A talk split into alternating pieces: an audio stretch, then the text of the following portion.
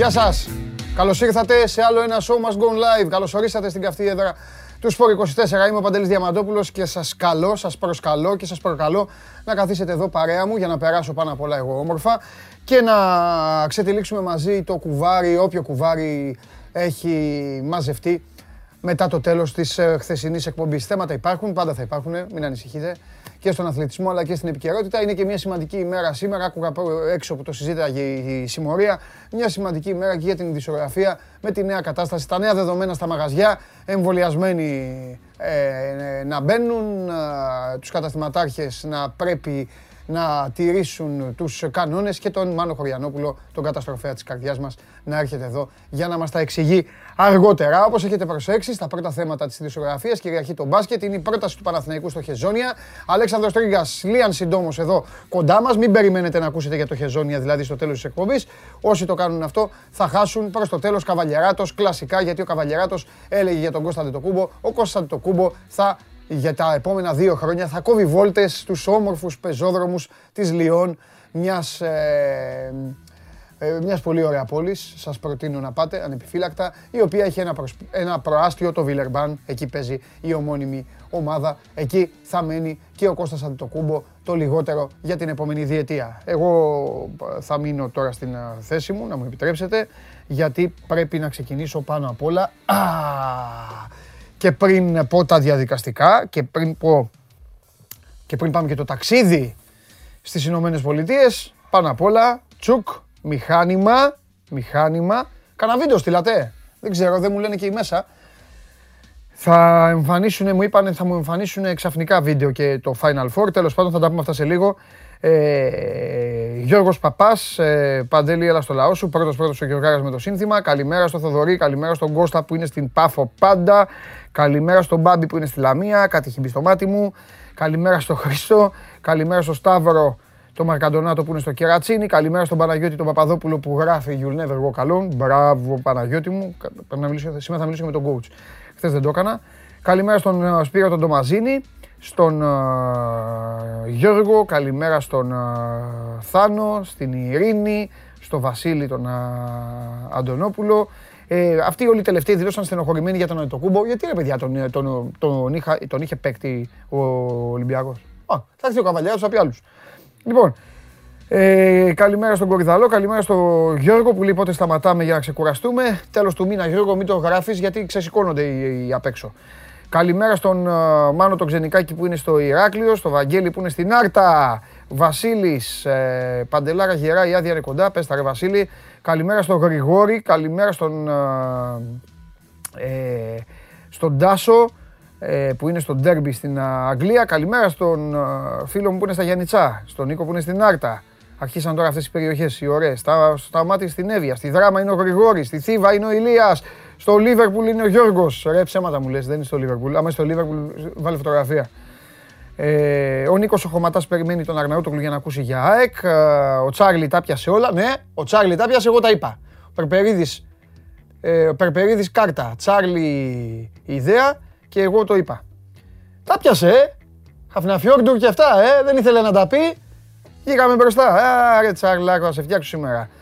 Θα τον έχουμε σήμερα, ε. Μπράβο. Γιάννης Παπαδάκης ε, στο Πολυτεχνείο. Ε, λοιπόν, στην Καβάλα είναι ένας α, άλλος φίλος, δεν έχει το όνομά του. Ο Βασίλης είναι στην Ουτρέχτη, στο Βασιλίτσι Μεσσηνίας είναι ο Νίκος. Ο Κωνσταντίνος Οβριώνης άργησε σήμερα. Κωνσταντίνε άργησες. Το Κωνσταντίνο το καταλαβαίνω από το σήμα του ΠΑΟΚ. ο Γιάννης στην Έδεσα και όλοι οι υπόλοιποι που αρχίζετε και μαζεύεστε και ο Απόστολος γράφει μόνο και μόνο για να τα ακούσει, αλλά δεν θα το πω, είναι σε μια πόλη στην οποία ακόμα ε, ψάχνουν ε, να δουν τι έφτεξε και κέρδισε η Villarreal. Ήθελε να τα ακούσεις. Πάμε! Λοιπόν, την εκπομπή την παρακολουθείτε στο YouTube όλο ζωντανή.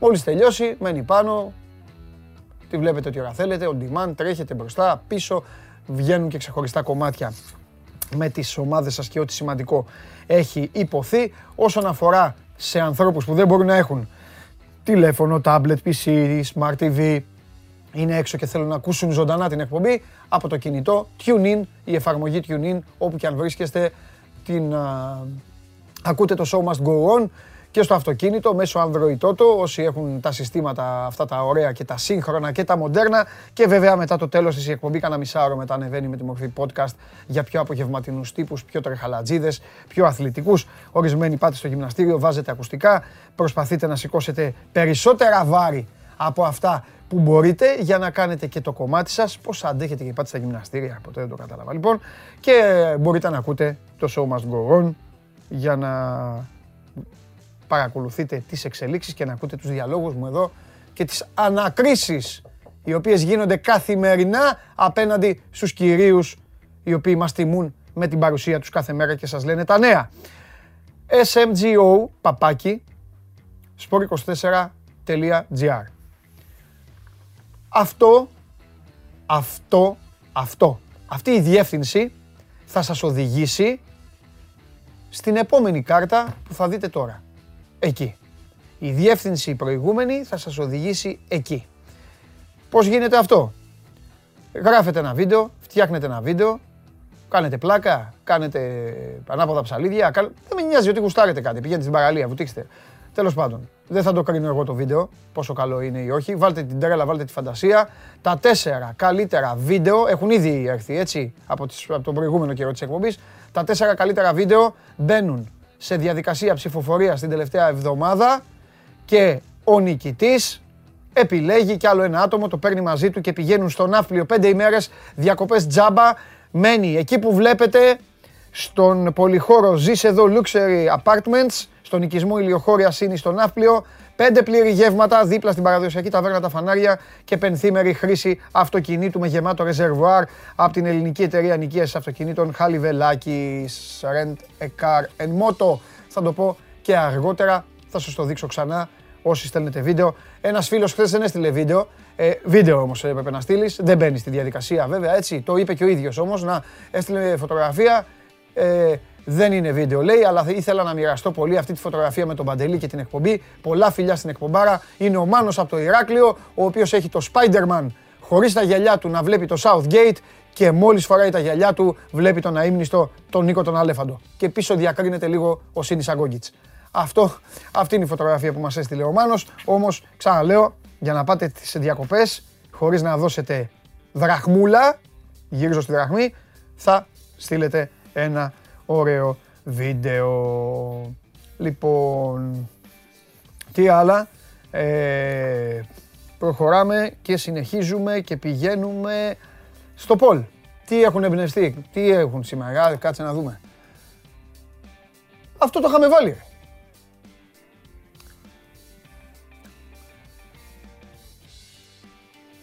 Συμφωνείτε με την απόφαση του Ολυμπιακού να συμμετέχει και επίσημα, ναι ή όχι, στη Basket League. Ε, αρνούμε, να, αρνούμε να ψηφίσω, αρνούμε να... Ε, αυτό βάλαν το ίδιο Πολ, το είχαμε βάλει. Το είχαμε βάλει και την άλλη φορά. Είχε βγει εδώ καταστροφέας, είχε τοποθετηθεί. Ε, είναι, ε, είναι, ε, ψηφίστε, κάντε ό,τι θέλετε. sport24.gr, κάθετος vote. Ε, απέχω, δεν συμμετέχω εγώ, δεν συμμετέχω.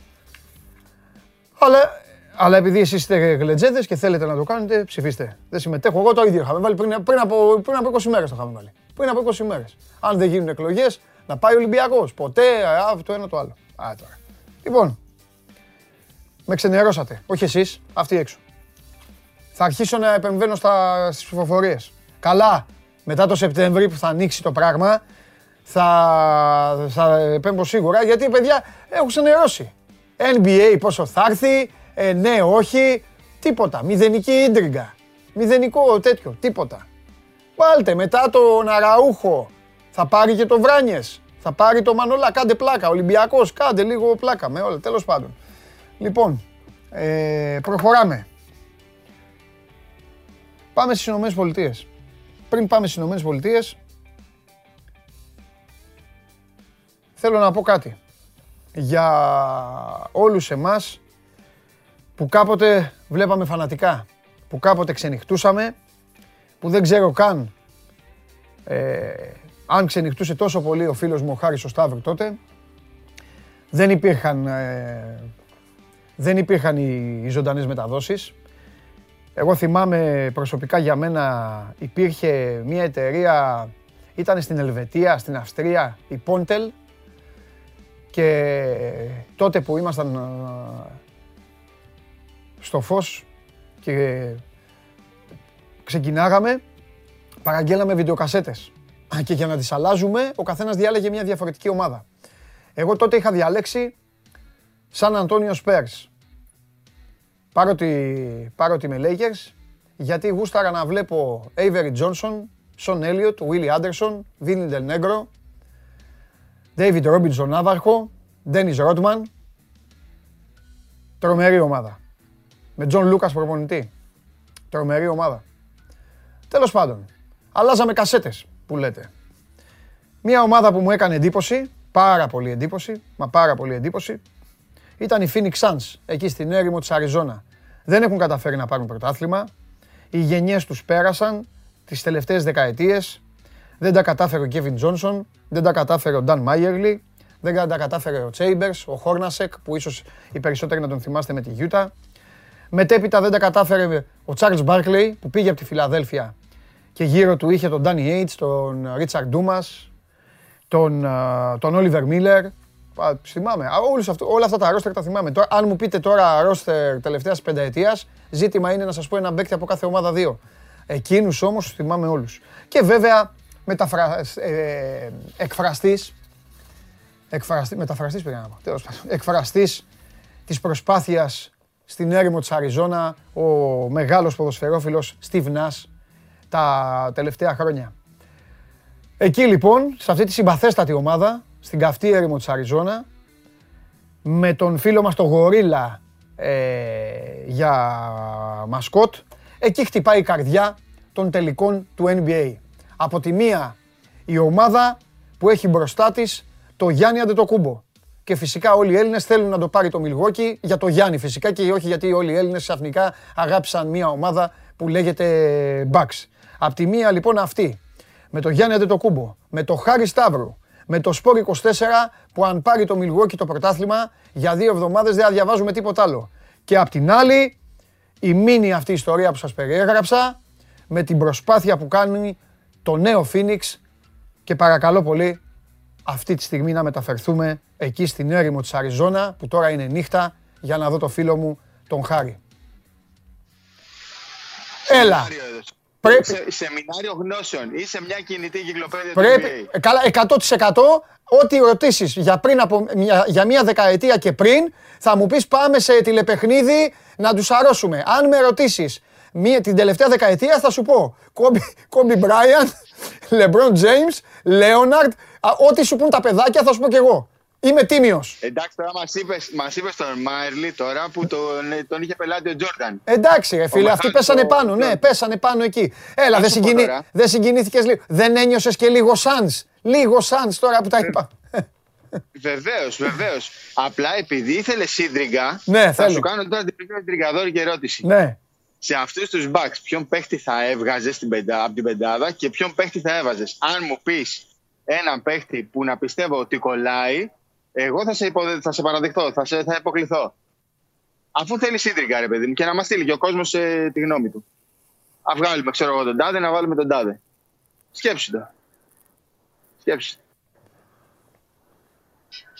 Ε, τον τρέλανα τώρα. Ένα, ένα θα έβαζα, θα έβαζα, δεν με τρέλανες, ε, εντάξει, με, με τρέλανες. Δεν, δεν μπορώ να πω σε ονόματα τώρα γιατί είμαι στον αέρα, κατάλαβες, έχω παγώσει. Ε, θα έβαζα έναν, έναν καλό σουτέρ. Ένα σουτέρ του, ένα σουτέρ του, 30, του 38% στο, στο τρίποντο. Ένα σταθερό σουτέρ. Δεν, δεν, όχι απαραίτητα. του PJ Tucker όμως. Στο 2 ε, ας πούμε. Στο 2, στο 2 η αλλαγή. Ναι, στο 2 ένα σουτέρ. Αυτό, αυτό λείπει.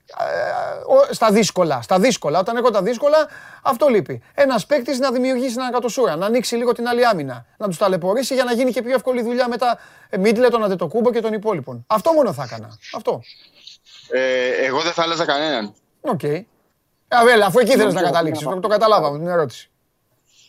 Νομίζω, γιατί ξέρετε, παιδί μου, έχει βγει και στα playoffs. Δηλαδή, είδες και στη σειρά με τους Nets ότι ο PJ Tucker έπιασε τον Durant. Υπάρχουν ναι. παίχτες που βρίσκονται εκεί για συγκεκριμένους ρόλους. Ναι. Ε, στο Phoenix, θέλω να σου πω. Τον Πολ. Τον Πολ στους Bucks, δεν τον έβαζες. Το μπολ. Όχι, όχι. Holiday. holiday. Αυτά έφευγε ο Holiday. Έξω Holiday, μέσα ο Πολ. Με, με γεροπόλ. Εντάξει, το Holiday, το Holiday τον πήρες, του έδωσες και νέο συμβόλαιο γιατί είναι και νεαρός. Ναι. Ε, με μια καλύτερη προοπτική Κα- από τον Μπολ. Ω, εγώ λέω Θέλω για να τους σου πω- τελικούς, για τους τελικούς μόνο. Α, μόνο για τη σειρά Ναι, των τελικών. ναι. Δεν νομίζω, όχι, όχι. Με Holiday μια χαρά είμαι. Του έχει κάνει τεράστια ζημιά του Πόλε Holiday στη σειρά. Οκ. Έχει 15 ελλάδε στα, τρία- στα τρία τελευταία παιχνίδια. Μμμ. Ε, θέλω να σου πω ότι έχει ζέστη Ε, σαν δε- να είναι ημέρα. Δηλαδή, δεν θα είχε. αισθάνεσαι ότι, Ναι. ότι έχει ήλιο. Αισθάνεσαι ότι έχει ήλιο. Δεν το έχω ξαναζήσεις αυτό. Ξέρεις τι μου θυμίζει; Θυμάσαι τη Σεντζέν που πήγαμε στο Μπουντομπάσκετ. Ναι. Τη δεύτερη πόλη που πήγαμε. Ναι, ναι, ναι. Έτσι. Αυτή την ατμόσφαιρα έχει. Νομίζω ότι έχει ήλιο μέσα στη νύχτα. Τρομερό. Και πού τρομερό. να δεις τη μέρα, πού να δεις τη μέρα που θα χτυπήσει. Τυχαία λέγονται Phoenix Suns. Τυχαία λέγονται Phoenix Suns. Ήσυχη μέρα η χθεσινή, δεν είχαμε ούτε προπονήσεις, δεν είχαμε τίποτα. Είχαμε μόνο βίντεο και ταξίδια. Ναι. Αύριο θα μπούμε, δηλαδή σήμερα που θα ξημερώσει η μέρα εδώ θα μπούμε σε ρυθμούς ε, τελικού. Πέμπτο μάτς, ναι. τα ξημερώματα της Κυριακής. Εντάξει, τώρα νομίζω πλέον ε, ε, προγνωστικά δεν χωράνε. Δεν χωράνε. Α, σωστά. σωστά. Ε, όλα μπορούν να γίνουν. Πολύ μεγάλη κούραση. Πάρα πολύ μεγάλη κούραση. Είδαμε ότι μέχρι στιγμής η έδρα έχει παίξει πολύ σημαντικό ρόλο. Τα ξαναείπαμε αυτά. Μην γινόμαστε και κουραστικοί. Ε, δεν ξέρω τι να περιμένω από αυτό το μάτι. Σίγουρα θα περιμένουμε ξύλο. Αυτά που συζητούσαμε για το τέταρτο παιχνίδι, νομίζω ότι μπορούν να εφαρμοστούν και σε αυτόν τον αγώνα. Δηλαδή θα δούμε πολύ σκληρό μάτς. Πολύ σκληρό μάτς και όποιος αντέξει. Όποιος αντέξει. Εγώ πιστεύω ότι οι Suns θα, πα- θα, βάλουν το, θα βάλουν το γήπεδο στην εξίσωση πιο πολύ από ποτέ. Πιστεύω ότι θα τρέξουν πολύ. Αυτό νομίζω. Ε, αυτή την εντύπωση έχω. Μπορεί να διαψευστώ. Ε, πέρα από τη δύναμη δηλαδή, πιστεύω ότι θα το πάνε πάρα πολύ αυτή τη φορά και στην εκρηκτικότητα. Θα το πάνε γιατί ε, και το Milwaukee δεν κολώνει. Ξέρεις πολύ καλά, και- καλά εσύ ξέρεις καλύτερα μάλλον, ότι αν βρει ανοιχτό γήπεδο το Milwaukee, ο Γιάννης εμφανίζεται ξαφνικά σε τρία δευτερόλεπτα από το ένα καλάθι στο άλλο. Αλλά νομίζω ότι θα, νομίζω ότι οι Suns θα προσπαθήσουν να παίξουν με, όλη, με όλα τα κομμάτια της ψυχολογίας. Να πάνε, να τρέξουν, να δείξουν τον ενθουσιασμό τους, να βάλουν τα μεγάλα σουτ, να το κάνουν 3-2 και να πούν ότι κοιτάξτε να δείτε, τώρα εδώ, θα τελειώσει, εδώ τελείωσε, εδώ, εμείς θα το πάρουμε, τα επόμενα δύο παιχνίδια δεν τα, δεν τα χάνουμε και τα δύο. Κάπως έτσι το έχω. Στη χειρότερη θα δώσουμε το 7ο παιχνίδι στην έδρα μας και, Αυτό, ναι. και ό,τι γίνει εκεί. Ναι, ναι. Ε, δεν ξέρω αν το είδες στο blog του Γιάννη. Γενικά, σίγουρα είδα. θα το έχεις δει το βίντεο. Ναι, ναι, το δεν το βίντεο- έχεις δει το blog που έκανε στον Νέιτον. Α, το μπλοκ. Το μπλοκ blog, είπες. ναι. Νόμιζα μπλόγκα Ναι, ναι. ότι είπες ότι έγραψε κάπου. Έγραψε κάπου Όχι, στο... όχι, το blog, το για τους blog. Suns. Το είδα, βέβαια το είδα. Όλοι μιλάνε για αυτό το blog. Είναι ναι. φοβερό αυτό που γίνεται. Ναι. Εγώ στο. Επειδή ήταν διαγώνια η φάση, Μμ. το μόνο που θυμάμαι, ειλικρινά σου μιλάω, το μόνο που θυμάμαι ήταν ότι είδα το Γιάννη να πετάει. Ναι. Μετά δεν θυμάμαι τίποτα. Γιατί ξέρεις, σηκώθηκε όλο το γήπεδο στον αέρα. Α, Τον ματιάσατε το Χαρούλη. Τον ματιάσατε. Όπως βλέπετε είμαστε παντού, έτσι. Παντού. Σπορ 24 παντού. Από το Milwaukee στο Phoenix. Και πιο πριν στο Λονδίνο. Πού άλλο; Και στο Κολέγιο Αθηνών ο Καβαλιαράτος. Να τον ρωτάω εγώ τι κάνουν εκεί οι άνθρωποι και αυτός να κάνει τον καμεραμάν, τον, γκρι- τον crazy cameraman. Λοιπόν, είναι η σύνδεσή μας με το Phoenix, ε, με την Αριζόνα, εκεί όπου θα συνεχίσει να χτυπάει η καρδιά των φετινών τελικών του NBA και ο Χάρης είναι πάντα εδώ στην παρέα μας. Νάτος έλεγε για την τάπα του, του Γιάννη, ο οποίος έγινε Σούπερμαν και να προσθέσω εγώ ότι υπάρχουν σε αυτά τα παιχνίδια φάσεις, μία φάση, μία φάση μπορεί να σημαδέψει ένα παιχνίδι και να αλλάξει όλες τις ψυχολογίες και ή της μίας ομάδας θετικά και της άλλης αρνητικά. Έλα χάρη μου. Όπως το λες, δεν, δεν κατάλαβα πού κόπηκε η σύνδεση. Αλλά Μόλις αυτό που είπε, σου έλεγα, ότι- είπες ότι όλοι μιλάνε για αυτή την τάπα και μετά χαθήκαμε. Και έχουν φτάσει στο σημείο να συζητάνε αν είναι στις πέντε κορυφές, στις τρεις κορυφές όλων των εποχών. Ε, όσες φορές το βλέπω, τόσο πιστεύω ότι είναι ακόμη καλύτερη, ακόμη καλύτερη, ακόμη πιο εντυπωσιακή. Εντάξει, έχουμε δει πολύ πιο εντυπωσιακά στο, με περισσότερη δύναμη, με περισσότερη μανία, αλλά αυτό που έχει κάνει ο Γιάννης είναι συγκλονιστικό. Είναι συγκλονιστικό, δηλαδή ε, επειδή οι Αμερικανοί στο Sport Center, στο ESPN έχουν δείξει και φάσεις, έχουν δείξει τη φάση και από άλλες κάμερες, ε, είναι εντυπωσιακή φάση και όντως, όπως το είπες, από μια στιγμή μπορεί να κρυθεί ένας αγώνας. Και ειδικά σε, σε αυτή τη φάση της χρονιάς που βρισκόμαστε, μια τέτοια φάση μπορεί να κρίνει ένα ολόκληρο πρωτάθλημα, όπως έκρινε και του Λεμπρόν ε, στο Golden State όταν το πήραν οι Cavaliers ε, με τη σειρά στο 3-1, το γύρισαν και το πήραν με 4-3 χάρη σε ένα μπλοκ. Και σε ένα σουτ του Irving, εντάξει, OK, okay, συνδυασμός, αλλά για να υπάρχει το ένα έπρεπε να υπάρχει και το άλλο. Σωστά, σωστά. Έχεις προλάβει λίγο να πάρεις, ε, να πάρεις ατμόσφαιρα ή φτάσατε αργά; Έφτασα αργά, έφτασα αργά. Αύριο θα μου Να σου μιλάω, ναι βγήκα λίγο, ίσα να φάω και απογοητεύτηκα τόσο πολύ από τη ζέστη που ξαναγύρισα κατευθείαν στο ξενοδοχείο. Ναι. Δηλαδή είναι, είναι πραγματικά είναι φοβερή ατμόσφαιρα. Δεν... Χάρη μου. Και είναι... φαντάσου τώρα, εμείς είμαστε Έλληνες το λέμε. Φαντάσου. Χάρη μου, είναι τόσο μεγάλη αυτή η χώρα, μα τόσο μεγάλη. Ε, πήγα, πήγα, δηλαδή σε καταλαβαίνω, πήγα στο Σαν Αντώνιο και ήταν ένας καιρός Τέξας, ίδιος με αυτόν που ζεις ε, να προχωράνε οι καουμπόιδες στα ποταμάκια τους και αυτά, στο πολύ όμορφη πόλη του Σαν Αντώνιο τέλος πάντων. Και ξαφνικά μετά από τέσσερις μέρες πήγα στο Cleveland και ήταν, ε, ήταν άλλο. Ε, άλλο όλα. Άλλο παντού. σε όλα όπως άλλο. Το λες. Σε όλα άλλο. Αλλά εντάξει, έτσι είναι. Έτσι είναι, έτσι είναι. Τι να κάνουμε. Όπως το λες, όπως το λες. Λοιπόν, Δευτέρα, όταν σε ξαναδώ Δευτέρα εδώ και βγεις με τους φίλους μας, θα γνωρίζουμε όλοι. Έλα, πες το. Τέλος του μήνα βγαίνει σε άδεια. Τελειώνει η εκπομπή 30. Κλείνει, ναι, ναι, ναι. ναι. εκπομπή. Ναι, ναι, Ωραία, ναι. θα έχουμε καθαρίσει όλα τα μέτωπα. Βέβαια. Αν καταλαβαίνεις τι εννοώ, θα έχουμε καθαρίσει όλα τα μέτωπα. Ναι. Θα είμαστε έτοιμοι, ναι. έτοιμοι, θα έχουμε πανηγυρίσει. Έτσι. Και θα πάμε όλοι διακοπές. Έτσι, έτσι. Και θα, θα είσαι εδώ, ε. Εδώ, θα, θα είσαι εδώ, στην καρέκλα σε θέλω. Θα μου τα πεις όλα. Ε, θα είμαι, θα είμαι, ε, το υπόσχομαι. Ε, εντάξει, να μην πούμε πολλά. Το, τα ξημερώματα της Κυριακής θυμίζω στις 4 η ώρα ο αγώνας.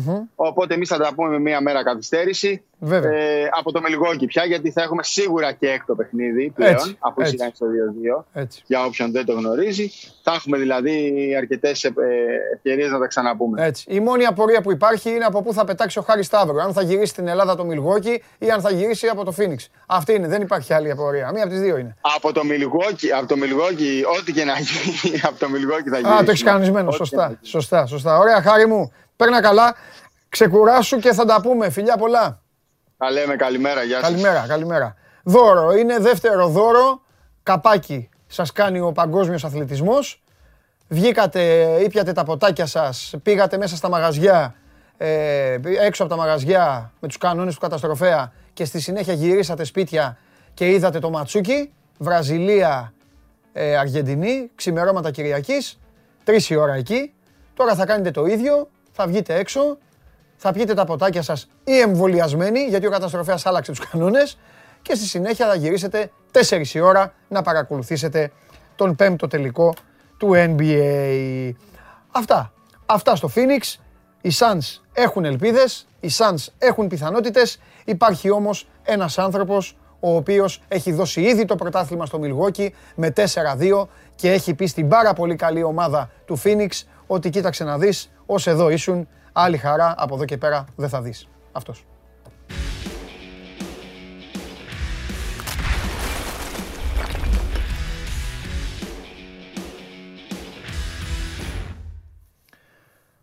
Έλα.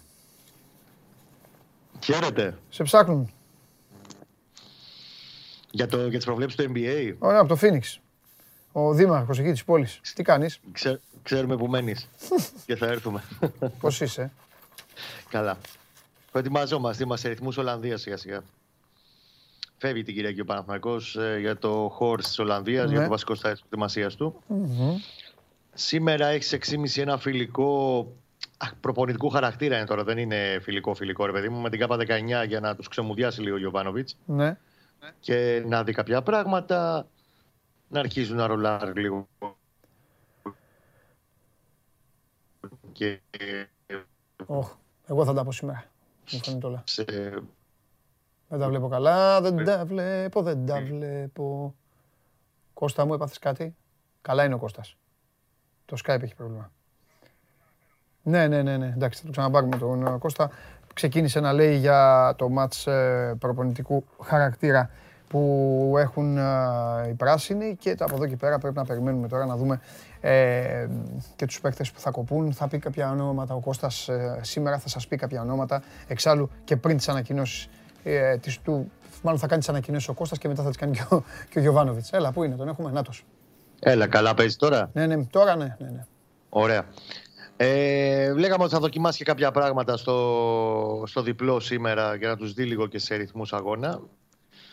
Και σίγουρα θα ανακοινώσει πριν το παιχνίδι αυτό το προπονητικού χαρακτήρα δίτερμα με την ΚΑΠΑ 19 τους παίχτες που δεν θα είναι στην Ολλανδία, τέλος πάντων θα κοπουν από το ροστερ Νομίζω ότι καλά έκανε ο Γιωβάνοβιτς και το καστέρισε αυτό για να είναι απολύτως δίκαιο σε όλα. Δηλαδή, okay, μέχρι σήμερα ο Παναθηναϊκός είχε κάνει 18 προπονήσεις.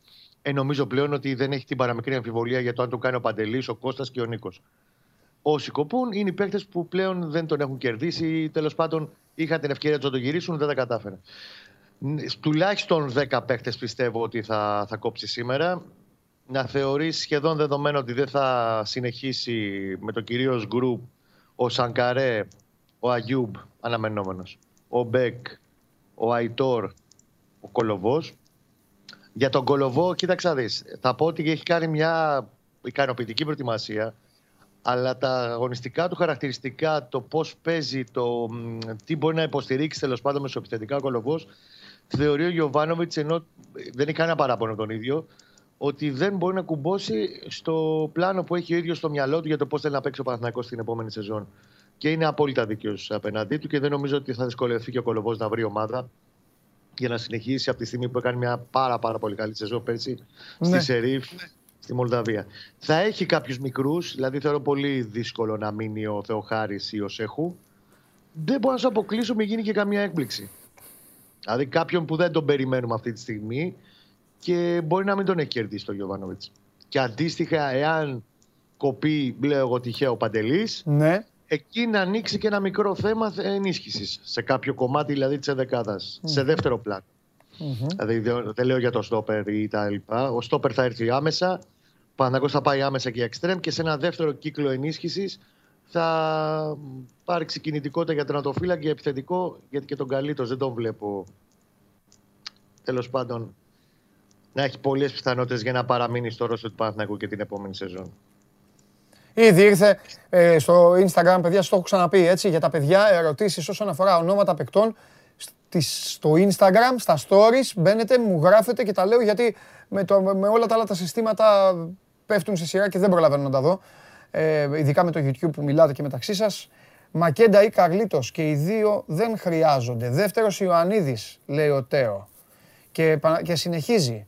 Είναι ο Ρεξάτος σήμερα, έχει μπει φουριόζος. Να φύγει ο Αϊτόρ όχι γιατί είναι κακός. Έλα. Ε, Όχι γιατί είναι κακός, αλλά γιατί δεν γουστάρει το παιδί. Δεν θέλει. Και σε ρωτάει, θα πάει μόνο για ένα στόπερο ο Παναθηναϊκός; Ωραίος ο φίλος, ήταν, χτύπησε, Ωραία, τα βάζουμε... χτύπησε σε αερί. Από πίσω προς τα μπρος. Λοιπόν, ναι. στόπερ, ναι, σε πρώτη φάση θα πάρει έναν γιατί περιμένει και έχει τον Μπούγκουρα, το Βέλεθ, το στόπερ που θα έρθει.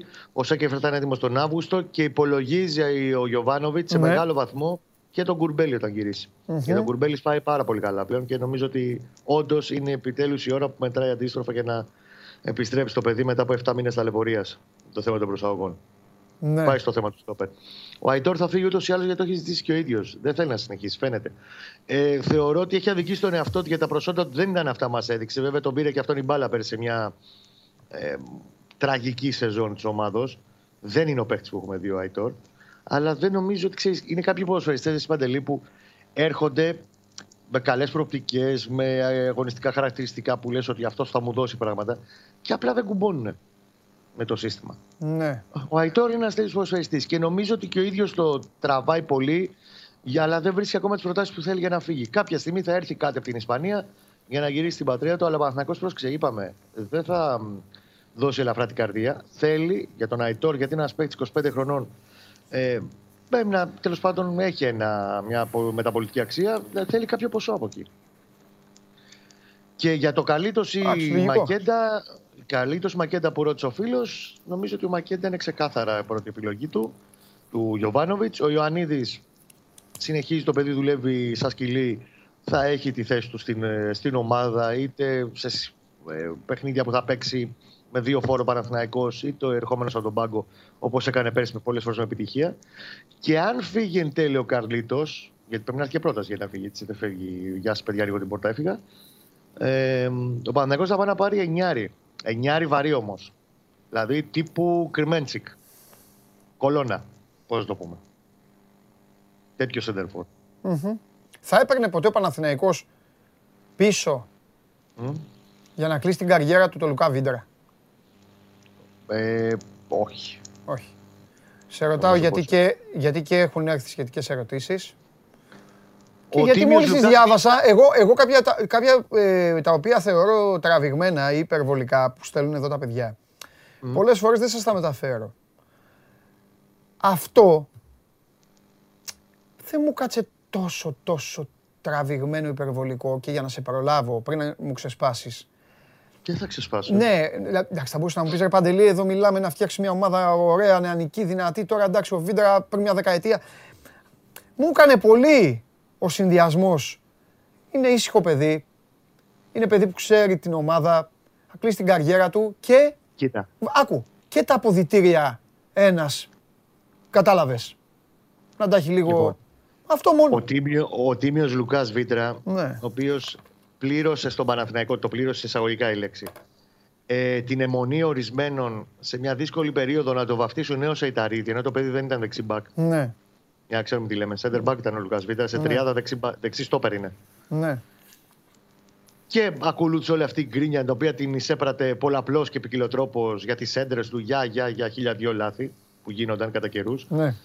Ο Τίμιος Λουκάς Βίντρα έχει μόλις ανανεώσει το συμβόλαιό του με τη Λαμία. Αχα. Ετοιμάζεται για, για ρεκόρ Ελλάδος. Θα είναι ο μεγαλύτερος ηλικιακά ποδοσφαιριστής εφόσον παίξει το Δεκέμβρη Ωραίος. σε ένα επίσημο μάτς με την Λαμία στην ιστορία του ελληνικού ποδοσφαίρου. Ε, θα παίξει σίγουρα. Θα το παίξεις σίγουρα. Ε, το. Είναι fit, είναι σκυλή στη δουλειά Ναι, του. ναι, ναι, ναι, αθλητής ναι. κανονικός 40 πλάς. Δεν υπάρχει ούτε μία στο τρισεκατομμύριο περίπτωση να γίναγε ποτέ ο Λουκάς Βίντρα του Παναγιώτου, ο οποίος έφυγε τον Γενάρη του 2013 με λίγο περίεργο τρόπο τον Παναθηναϊκό. Και νομίζω ότι έχει σπάσει οριστικά αυτή η σχέση. Ωραία. Δύσκολη, ε, θα σου κάνω δύσκολη ερώτηση τώρα. Ό,τι θες. Ο Γιωβάνοβιτς που τα περνάει όλα από την τρύπα της Βελώνας και γι' αυτό μου αρέσει πολύ, θα έπαιρνε τον ποδοσφαιριστή Ουάρντα στον Παναθηναϊκό; Με τίποτα. Στο υπογράφω, φέρε μου 10 χαρτιά στο υπογράψω. Ε, θα σου πω κάτι τώρα. Εντάξει, πέρασε ο καιρός. Ε, η ιστορία θα δείξει στο μέλλον. Ναι. Ο Τζαβέλας είχε προταθεί και στον Παναθηναϊκό. Καλός και άριστος ποδοσφαιριστής, ακόμα και στα 34 του κτλ. Δύσκολος ως χαρακτήρας. Ναι. Κατά καιρούς, Ναι. εντάξει, το παιδί είχε διάφορες τριβές. Καλά να είναι. Μμμ. Ε, ασχολήθηκαν σοβαρά κάποιοι σε υψηλά κλιμάκια του Παναθηναϊκού με τον Τζαβέλα. Τον έκοψε αμέσως ο Γιωβάνοβιτς λέγοντας ότι δεν θέλει να υπάρχουν θέματα στα αποδητήρια. ναι. Χαρακτήρες δηλαδή που μπορούν, έχουν εύκολη την τριβή. Απ' την άλλη, καταλαβαίνω πολλούς που θα πούνε: Ναι, ρε Κώστα, θα το κάνουμε τώρα Παρθεναγωγείο ή Εκκλησία. Θέλεις και λίγο κάποιον να σφίξουν τα γάλατα εκεί μέσα. Ε, το θέμα είναι, θες έναν Μαουρίσιο να μιλάει και έναν Μακέντα στο πώς μιλάει σαν προσωπικότητα ή ένα Κουρμπέλι πώς μιλάει σαν προσωπικότητα ή θες κάποιον που μπορεί το τόσο να γίνει τόσο και μετά να έρθει η έκρηξη. Και γενικά μιλάμε για τα αποδητήρια του Παναθηναϊκού που ξέρεις ότι είναι πολύ ευερέθιστα τα τελευταία χρόνια και περίεργα. Το θέμα είναι να τα φτιάξει. Ο Γιωβάνοβιτς και πάει προς το παρόν σε αυτές τις 18 μέρες να το φτιάξει. Το πάει καλά το έργο για να το φτιάξει. Η ιστορία θα δείξει και εκεί. Φανταστικά. Αλλά δεν στο, δεν στο λέω δηλαδή για τον Ουάρντε ούτε μία στο εκατομμύριο. Ωραία. Εντάξει. Να δω τι εκπλήξει θα μου έχεις τη Δευτέρα. Τη Δευτέρα από Ολλανδία. Έτσι. Θα πιάσουμε ένα καλό σημείο εκεί να τα λέμε Έτσι. από την Ολλανδία. Και να φαίνεται πίσω, ε, η ομάδα, τα δάση εκεί, όλα. Ωραία. Θα, Θα δούμε, τώρα, θα κάτσε δούμε. να δούμε πώς- Να δούμε τα σκηνοθετικά μόλις Σωστά, θα φτάσουμε τα εκεί. φτιάξει εδώ έξω με τους μάστορες. Φιλιά πολλά. Να είσαι καλά. Γεια σου Κώστα μου. Γεια Καλό χαρά. ταξίδι, καλό ταξίδι. Κώστας είστε Γουλής καλά, ευχαριστώ. από Ολλανδία, εδώ στο Show Must Go On τη Δευτέρα σας είπα. Παντού, παντού χτυπάμε, παντού χτυπάμε εκεί. Ο Γουλής μαζί με τον Γιωβάνοβιτς θα, φτάσουν- θα φτιάξουν τον καινούριο Παναθηναϊκό, θα τον δουλέψουν, θα τον εμφανίσουν για να τον κρίνει ο Παντελής Διαμαντούπουλος. Να σας πω αν, ε, τι θα κάνει και όλα αυτά.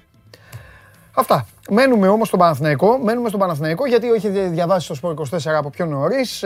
καθημερινά εδώ το συζητάμε αυτό το θέμα. Χωράει, δεν χωράει, θα- τι θα κάνει. Έχει πάρει, έχει μείνει ο Παπαπέτρου στο 3. Έχει πάρει... Αλλάζουμε άθλημα όπως καταλάβατε. Γι' αυτό σας είπα, δεν υπάρχει μπετό. Αυτή την ώρα θα πούμε αυτό, εκείνη θα πούμε το άλλο. Η εκπομπή είναι κουτί εκπλήξεων. Όποιος προλάβει και τη βλέπει, τη βλέπει. Όποιος δεν τη βλέπει, τα χάνει. Θα του τα λέτε εσείς από κάτω. Χαίρομαι πάντως με, με, με πολλούς από εσάς που την ώρα που συζητάγαμε για τον Παναθηναϊκό στο ποδόσφαιρο, μαλλιοτραβιέστε για το αν είναι ο Αντετοκούμπο ο καλύτερος, ο Χάρντεν ο καλύτερος, ποιος βάζει βολές, ποιος βάζει σουτ και όλα αυτά. Ωραία είναι που τρώγεστε. Αυτή είναι και η, η ουσία του αθλητισμού. Εντάξει, ε, να τρώγεστε με ωραίο τρόπο εννοώ έτσι, όχι να σκοτώνεστε και να βρίζεστε. Αλλά γι' αυτό υπάρχει και ο αθλητισμός, για να υπάρχουν απορίες όπως υπάρχει και η απορία που χθες έλεγε ο Καβαλιαράτος. Δεν ξέρω αν θα χωρέσει ο Χεζόνια, γιατί έχει και στο 4 τον Οκάρο White και όλα αυτά. Για όλες αυτές λοιπόν τις ιστορίες και για το που εμπλέκει την Παρσελώνα και ποια είναι η πρόταση του Παναθηναϊκού στο Χεζόνια και τι λέει και ο Χεζόνια, είναι κοντά μας ο για λίγο, για λίγο θειασότης και υποστηρικτής μιας καταπληκτικής διοργάνωσης, ο οποίος έκλεισε αυτή την παρένθεση και ξαναγύρισε, τον είδατε από χθες, να παίρνει την μπάλα στα χέρια, να μιλάει για pick and roll και τώρα θα τον δείτε να μιλάει και για Ευρωλίγκα. Νάτος. Χαίρετε, χαίρετε. Liverpool Street δεν θα, δεν θα είσαι ποτέ. Τώρα, τι έχεις πάει, έχεις κάτσει εκεί τώρα να μου κάνεις τώρα; Δεν ζηλεύω καθόλου. Μην το συζητάμε, τώρα. Μην το συζητάμε αυτό τώρα για Liverpool Ε, Street, ναι. γιατί ξύνεις πληγές. Ε, βέβαια, όπου και να είσαι δεν ζηλεύω τώρα. Σε έβλεπα εκεί με, Μήπως- με τα διόροφα, με τα διόροφα, με το φίλο μου δίπλα σου, είχες τον αδερφό μου δίπλα σου τώρα εκεί. Τα... Μήπως πρέπει να πούμε ότι ήταν παρένθεση στο μπάσκετ για να μείνουμε μόνοι μας στο ποδόσφαιρο; Α, μπράβο. Δεν ξέρω. Ε, α, εσύ πήγες, εσύ πήγες θες και έκανες το, το τέτοιον. Το... Ποιος ήταν ο ηθοποιός, ρε; Τον μπασκετμπολίστα. Τον, ε, τον Αλμπέρτο Σκενάζη. Εσύ έκανες τον Αλμπέρτο Ε. Σκενάζη. Στον Ιωνικό Νέας Φιλαδέλφειας. Τι θυμάσαι αυτή. Αυτό ήταν ταινία ή σύριαλ. Τι ήταν αυτό; Τώρα ούτε που Τι θυμάμαι. πλάκα έχει. Ε, θα πει, θα πει κάποιος. Κάποιος θα γράψει. Κάποιος θα γράψει. Γελάνε εδώ. Λοιπόν, για, για πες. Τι γίνεται; Λοιπόν, ε, Πες τα θέματα σου. είναι- Είναι μια προσπάθεια, κοίταξε τώρα το βασικό για τον Παναθηναϊκό από τη στιγμή που κλείσε το τεσάρι του, γιατί Ναι. αυτό ήταν το βασικότερο ζητούμενο τις τελευταίες ημέρες. Ναι, Να κλείσει τρύπα στο και ήταν πάρα πολύ σημαντική και πάρα πολύ μεγάλη. ναι. Πλέον υπάρχει μια άνεση χρόνου για τις υπόλοιπες κινήσεις. Ε, στο κομμάτι ε, θα δοθεί ένα διάστημα αναμονής για τον ε, Χεζόνια να πάρει την απόφασή του. Είχαμε πει κιόλας ότι είχε πει και ο ίδιος ότι μπορεί να αποφασίσει και μέσα στον, μέχρι τον, μέσα στον Αύγουστο. Ε, ο Παναγιώτης τώρα μπορεί να περιμένει λίγες ημέρες ακόμη για να δει τι θα γίνει με αυτό το θέμα. Όχι φυσικά μέχρι τον Αύγουστο, γιατί θέλει και ο πρίφτης να ξέρει ακριβώς τι άλλο ε, μπορεί να κάνει στην αγορά, ακόμα και για τον ε, ακόμα ένα point guard που, που ψάχνει. Ε, βέβαια, επειδή το έχει πει και ο Σπύρος, ε, ενδεχόμενη απόκτηση χεζόνια σε μόνιμη βάση βέβαια πλέον, όχι δανεισμός από την πλευρά της Μπαρτσελώνα όπως ήταν ουσιαστικά πέρσι. Ε, δεν ξέρω τι μπορεί να σημαίνει για το θέμα του extra guard. Υπάρχει πάντα και ο αστερίσκος του Μπρέι, ο οποίος έχει συμβόλαιο κλειστό. Δεν δείχνει αυτή τη στιγμή διατεθειμένος να βγει από αυτή τη συμφωνία ο παίχτης ε, να πάρει τη φυλάτη του δικαιώματος που του έχει δοθεί από την πλευρά του Παναθηναϊκού να παίξει και του χρόνου στο, με το τριφύλι.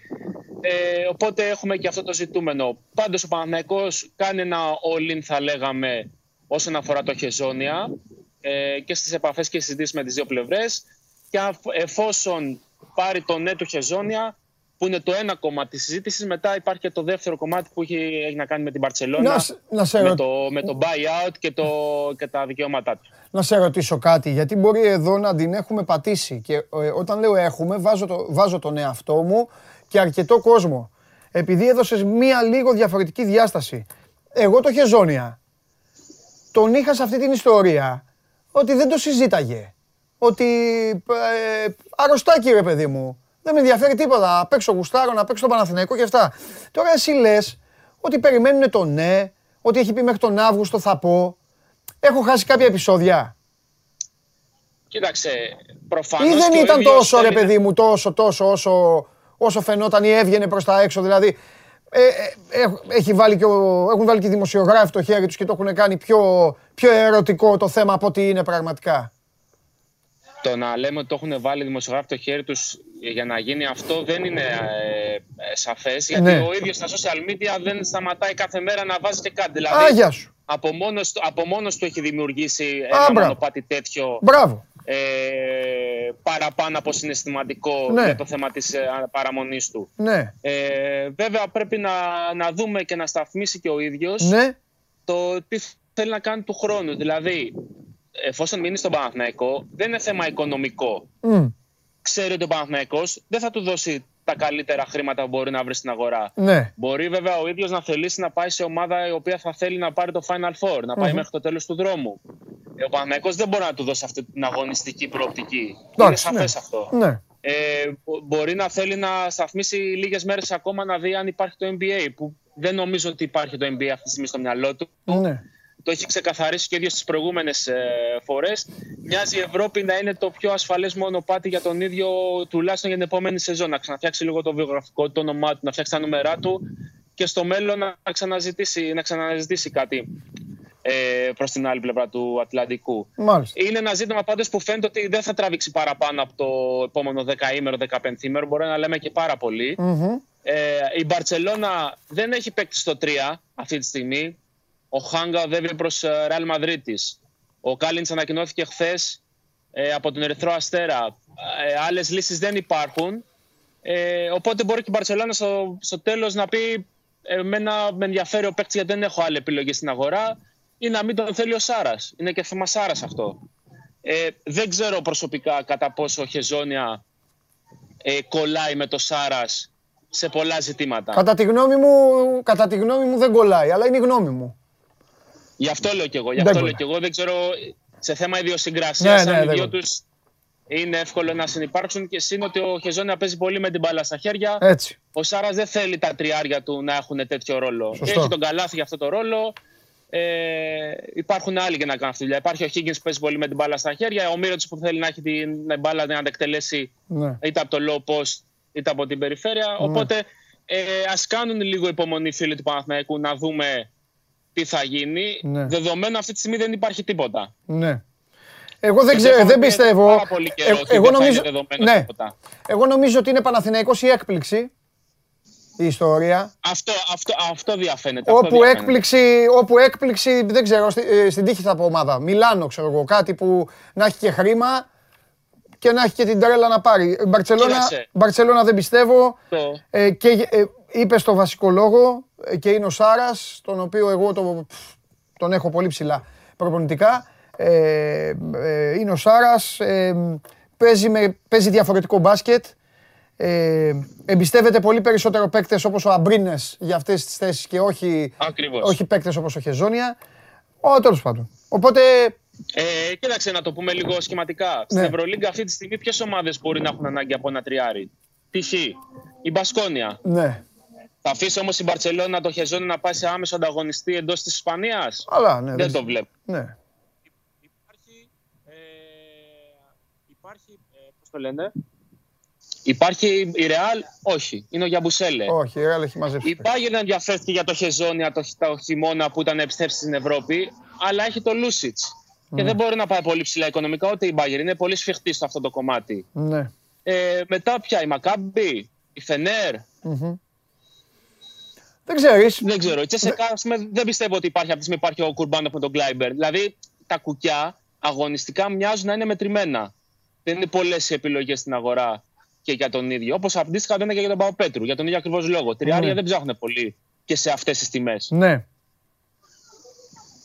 Ωραία, πρέπει να δεις ποιοι θέλανε τον Παπαπέτρου και εκεί μόλις βγάλεις άκρη με αυτούς θα δεις και που μπορεί να πάει και ο Χεζόνια αν τελικά, αν, αν τελικά δεν τα βρει με τον α, Παναθηναϊκό. Είναι και θέμα χρόνου, ρόλου, όχι ρόλου, ψέματα. Είναι και θέμα χρόνου ε, λόγω των μεταγραφών του Παναθηναϊκού και της παραμονής Παπαπέτρου και είναι και θέμα Πώς θέλει να παίξει ο πρίφτης. Αυτό δεν το λέει κανείς και με ενοχλεί. Έχουν μείνει όλοι στο ο Χεζόνια που γουστάρει και πάρε και το Χεζόνια. Υπάρχει ένας προπονητής στο Παναθηναϊκό.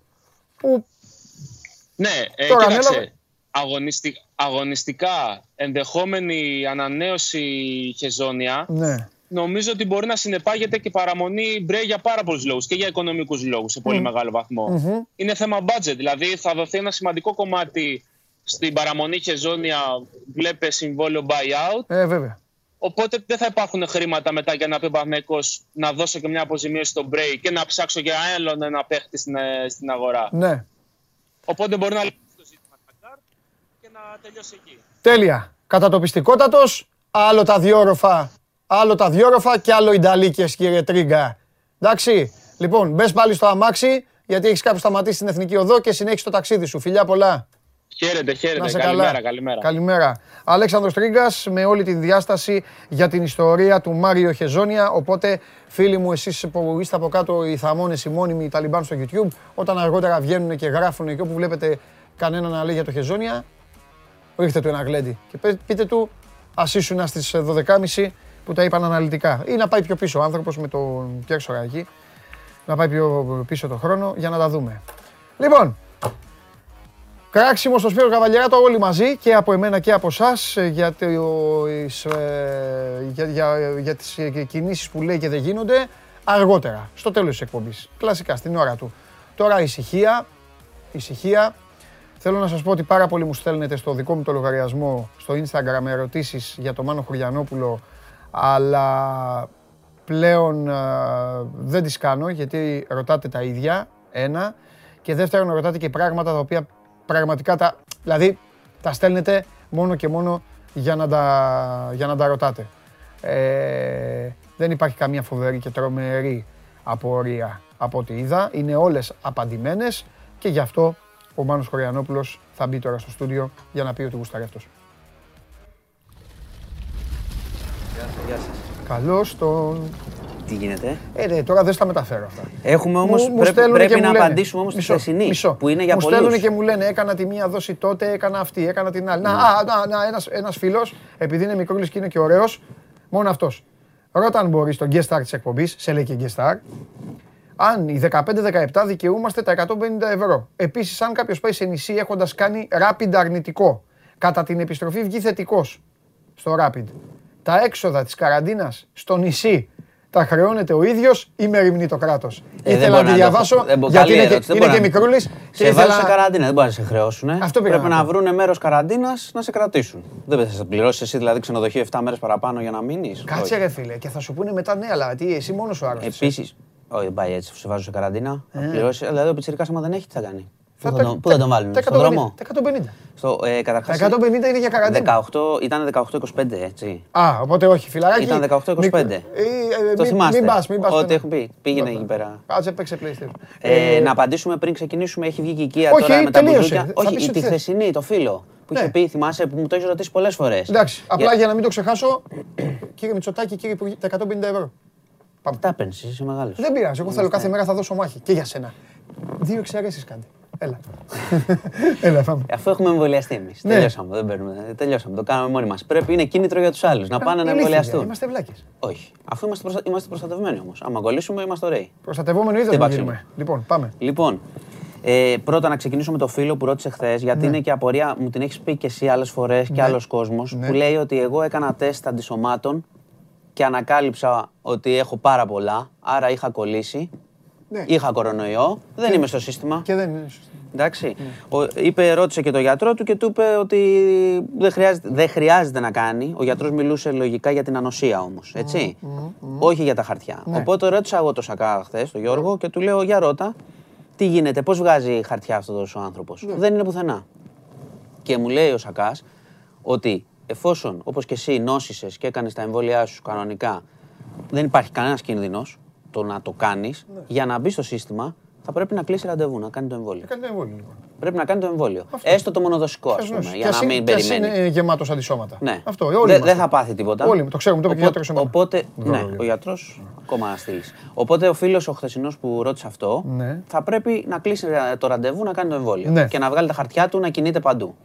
Και γιατί πρέπει να το κάνει και να κινείται παντού, γιατί βγήκε η οικία πριν λίγο, που σου έλεγα χθες, δεν βγήκε χθες τελικά. Την καθυστερήσανε μια μέρα. η Περιμένω οποία πώς προβλέπει και πώς να τα ακούσω. η οποία σε αυτά που είχαμε πει δεν αλλάζει κάτι, αλλά αλλάζει κάτι σημαντικό ως προς τα κέντρα διασκέδασης. Πες μου. Είτε κλειστά, είτε υπαίθρια, Πες το. εμβολιασμένοι και με χαρτί νόσησης. Με το Μάνο Χωριανόπουλο θα κλείσουμε θα το πάω. πρώτο τραπέζι δυο μας. Ναι, αλλά δεν θα κατεβαίνει κανείς κάτω. Ε. Θα έχουμε αποστάσεις να ξέρεις. Πρέπει να τα πω όλα. Θα σου πω όλα τι προβλέπει γιατί έχει μπόλικα. Τι να Δεν θα- κατεβεί η τραγουδίστρια; Δεν κατεβαίνει. Να κατέβει Θα κάτω να είναι- πει. να πει γεια σας και τα λοιπά. Καλώς ήρθατε. Θα τραγουδήσουμε. Τα λουλούδια. Εδώ ο Παντελής. Ναι, ναι, ναι, μπράβο, να μου δώσει μικρόφωνο Πες και και εσύ αυτά. κάτι, τέλειωσαν Ναι, αυτά. τελειώσαν αυτά, ε. Αυτά τελειώσανε. Ε, Τραγουδιστές, χορευτές αποκλειστικά στην πίστα. Μάλιστα. Δηλαδή, ο Πλούταρχος θα έχει πρόβλημα που κατέβαινε έτσι. έτσι. Παντού. ε, λογικό. Εντάξει, λογικό. Ναι. Λοιπόν, άρα, εμβολιασμένοι ή, με χαρτί, ή αν έχετε το χαρτί της νόσησης. Τώρα θα είναι δύσκολο στην εφαρμογή, θα γίνεται έλεγχος έξω, θα έχετε το χαρτί σας, θα έχετε κάποιο στοιχείο ταυτότητας, δίπλωμα κτλ. Άρα είναι και αυτό σημαντικό, δεν το λένε πολύ συχνά. Πρέπει να έχεις μαζί σου ταυτότητα Ε, κλπ. για Ε, επιβεβαίωση. ναι, για Μπορεί να επιβε- έχω δικό σου εγώ. για επιβεβαίωση. επιστοποιητικό. Καλά, εννοείται. Ναι. εννοείται. Ε, 85% θα είναι η πληρότητα. Έτσι. Και μιλάμε, το ξαναλέω, και για κλειστά και για υπαίθρια. Άρα όλα τα κέντρα Πάμε πάλι. διασκέδασης, Πάμε. όλα τα κέντρα διασ- διασκέδασης θα είναι αμυγείς χώροι εμβολιασμένοι ή Ωραία. με χαρτί που έχετε νοσήσει. Πολύ ωραία. Φεύγουμε από αυτό. Σου κάνω τώρα άλλη ερώτηση. Δεν έχω τελειώσει, να πω λίγο ακόμα δύο στοιχεία γι' αυτό. Πάνω σε αυτό θα μου κάνεις; Βέβαια. Ωραία, πάμε. Έχει κλείσει τραπέζι. Θα το φτιάξω. Έχεις κλείσει τραπέζι εσύ σε ένα μαγαζί να πιεις ποτό. Όχι κέντρο διασκέδασης. Ναι. Μπαρ, Κλειστό. κλαμπ, καφέ, με roof garden. απα- Αυτά που είναι στην Ακρόπολη, ξέρω εγώ. Που πάνε εκεί που και Ανοιχ- κάθονται και βλέπουν ανοιχτά. θέα. Ναι. Ποιοι μπαίνουν Για εκεί; την, για την εστίαση ισχύει ότι έχουμε πει στους εξωτερικούς χώρους ισχύει ότι ίσχυε. Όλοι. Στους κλειστούς, άμα έχει κλειστό, ισχύει είναι αμυγή Εμβολιασμένοι. εμβολιασμένοι. Εντάξει. Έτσι. Εντάξει. 10 άτομα το μέγιστο για το τραπέζι. Τηρούνται όλα τα μέτρα ασφαλείας. Όταν περιμένετε απ' έξω θα είστε υποχρεωμένοι να φοράτε μάσκα. Έτσι. Και το κατάστημα θα είναι υποχρεωμένο Πού επίσης. απ' έξω, έξω στο δρόμο. αφού Εκεί που είναι- θα περιμένεις, ναι, λέει στην αναμονή. Α, επειδή θα είναι ε, μπούγιο. ναι, Είναι το μπούγιο. έχουμε Ναι, ξαναπεί ναι, ότι ναι, η ναι, μάσκα ναι. είναι συνοστισμός. Ναι, μάλιστα, Στο μάλιστα. συνοστισμό τη Εντάξει, βάζεις. Μανώ μου, εντάξει, Μανώ μου. Το λέω για να το. να Ναι. το- είναι λίγο... Όχι, απλά όταν Κοίτα, ακούω τη λέξη μάσκα το Το με πιάνει, ξέρω, εγώ, απλά γι' επειδή αυτό. είναι 500 μέτρα και κάθε μέρα λέμε και ένα άλλο και μας λένε και ένα άλλο. Δεν πειράζει. Κάνουμε την επανάληψη Καλά γιατί ο κάνουμε. κόσμος είναι μπερδεμένος. Ναι, και αν τα μάθουμε τα μετά. Δηλαδή όλοι. σα- αυτό είναι μια βασική κριτική ε, που λένε. Όταν ανακοινώνεις κάποιο μέτρο που πρέπει να κάνει ο κόσμος και σε, μάλιστα σε μαζική κλίμακα, άμα δεν είναι σύντομο, Ναι. αρχίζει και δυσκολεύει. Εντάξει. Εντάξει. Επίσης, τα καταστήματα θα πρέπει να έχουν αναρτήσει το μέγιστο αριθμό που χωράνε βάσει του 85% που λέει η IKEA. Να το βλέπει ο κόσμος. Τόσοι πρέπει να είναι για να μην πάμε σε τίποτα άλλες καταστάσεις. Σου ξαναλέω, η εφαρμογή δεν είναι εύκολη. Μιλάμε τώρα και για υπαίθριους. Μιλάμε για νησιά. Μιλάμε. Και γιατί έγινε αυτό. Γιατί προφανώς γνωρίζουν ότι το θέμα με τους καθήμενους που το έχουν πει είναι ένα πράγμα. Το αν θα εφαρμοστεί τώρα στα νησιά, στο υπαίθριο και θα είναι όλοι ακριβώς καθιστοί, οπότε τι προσπαθούν να αποφύγουν, σου λέει, άμα υπάρξει η παρανομία που είναι πιθανή, τουλάχιστον να είναι όλοι εμβολιασμένοι εκεί πέρα. Να μειώσουμε τον κίνδυνο. Γιατί τώρα μην κοροϊδευόμαστε μεταξύ μας και ο κόσμος το ξέρει και θα πάει και διακοπές και θα τα δει. Εσύ πιστεύεις ότι θα έχει τώρα σε διάφορα μέρη μουσική, μπαρ, υπαίθριο κτλ. Και θα είναι όλοι κάτω, δεν κουνιέται κανείς, δεν κινείται κανείς πουθενά. Δεν θα χορεύει κανείς, δεν θα κάνει Να σου τίποτα. πω τι πιστεύω. Σύμφωνα με αυτά που ακούω από σένα και από αυτά που βλέπω στις ειδήσεις, πιστεύω ότι δεν θα γίνει αυτό που λες, σίγουρα, αλλά από την άλλη έχω την αίσθηση ότι θα πέσει πολύ πρόστιμο. Ε, αυτό είναι Είμαι- αυτό ε, που προβλέπει. το υπογράφω. Αυτό, αυτό Και προβλέπουν- λουκέτο, και πολύ αυ- λουκέτο αυτό θα πέσει. προβλέπου, προβλέπει και η IKEA ότι θα έχουμε τα πρόστιμα. Έτσι, έτσι. Και επειδή ο Έλληνας- Κοίτα, χωρίς έλεγχο δεν μπορεί να εφαρμοστεί Θυμήσου, αυτό. θυμήσου και θυμηθείτε τι έγινε στην πρώτη καραντίνα. Γιατί τα, γιατί τα πήγαμε τέλεια. Θυμάσαι, γιατί φοβήθηκαν όλοι. Γιατί υπήρχε αυτό ο φόβο. Φοβο- φοβήθηκαν τον ιό. Μόλις, ναι, άκου όμως τώρα. Μόλις πέσει λοιπόν το πρώτο λουκέτο σε μια περιοχή, μετά όλοι οι άλλοι Κοίτα, η, θα είναι... η- Αλλά εκεί, συγγνώμη κύριοι και πολιτεία και ποιοι είστε, να πέσει το λουκέτο. Όχι, δεν είναι μόνο να πέσει. Άμα ένα- είναι, όχι, μου είπε, με λάδωσε, με έκανε, τον ξέρω, είναι ο μπάρμπας μου, είναι Αυτός αυτός τον αστιφύλακα και αυτά. Εκεί, Αυτό είναι. Όχι, δεν είναι μόνο να πέσει, είναι και να τηρηθεί μετά. Ε, είναι ναι. και πότε πέφτει, μην ανοίξει την άλλη μέρα. Ε, Τα έχουμε δει αυτά να γίνονται. Ε, είναι δύσκολο, αλλά είναι πιο, είναι πιο ξεκάθαρο από αυτό που ήταν. Ναι. Έτσι, το, το μέτρο. άμα Να- θέλεις, Μάνο, κάνεις πολλά. Απλά πρέπει να έχεις κεφάλαιο ως πολιτεία. Κοίταξε. Να έχεις ξενοδοχείο. Είναι- Να σου πω κάτι, κλείνεις ένα ξενοδοχείο και μεταφέρεις αστυνομική δύναμη από την Ορεστιάδα, στην τύχη το λέω, από την Ορεστιάδα, Μύκονο. άκουσε με, στον Άγιο Νικολάου. Και του Αγίου Νικολάου, την αστυνομική δύναμη, την πηγαίνεις στην επανομή. Και της επανομής στη Μυτιλίνη. Εκεί που δεν έχει. Έλα ρε νόντα, γιατί είναι και λογικό. Ε, αστυνομικοί, εκεί πάνε πίνουν τον καφέ. Εκεί είναι ο θείος τους. Ο τοπικός, αστυ... ο τοπικός αστυνομικός Όλοι είναι αυτοί. δύσκολο να το Ακριβώς. κάνει. Δεν, εντάξει, δεν το Κατάλαβες; συζητάμε. Κάνεις το mixed και μετά Πάντως- σου λέω εγώ. πάντως ε, σου- πρώτα απ' όλα θα γίνουμε πιο, πλου- άμα γίνει αυτό θα γίνουμε η πιο πλούσια χώρα του πλανήτη. Από αυτό και από, το, από το, τις, τρο- τις παραβάσεις στο δρόμο, αν τα τηρούσαν όλα και κόβανε, δεν θα Και δεν είχαμε. σβήνανε. Οι πιο πλούσιοι θα ήμασταν. Θα γινόταν εδώ Ελβετοί, θα ήμασταν... ε, Τέλος πάντων, πάντως είναι, δεν είναι εύκολο να ξέρεις γιατί σε όλο αυτό το πράγμα είναι κάτι που ρωτάει συχνά ο κόσμος. Μπλέκονται Ναι. και τουρίστες. Και και το τουρίστα δεν τον κάνεις κτλ. Αλλά τα μέτρα είναι αυτά Ναι. και έχουν μια λογική για τη μη εξάπλωση, η οποία να σου πω απλά ότι συνεχίζεται Ναι. ραγδαία και οι Τον τρέλανα προβλέψεις είναι για πολλά που είπε κρούσματα. επανομή. Όλη, όλη την Ελλάδα γνωρίζω. Όλοι, όλοι. όλοι. Να πω και κάτι Κάνε άλλο με πάνω μια σε μέρα αυτό. Αθηνόδωρος Προύσαλης. Κάνε με μια μέρα πρωθυπουργό. Να κάνεις τη Στην σε ταινία. μια μέρα, το Στην ξέρω. ταινία, το έτσι δεν ξέρω. έλεγε, δεν θυμάσαι. Κάνε με μια μέρα. Θες παραπάνω να ολοκληρώσεις το Θέλω, έργο, θες μια τετραετία. Θέλω, θέλω. Λοιπόν, Για να δούμε. να- Για, ναι, για να μου λες εσύ εκλογές τι κάνει ο κύριος Διαμαντόπουλος.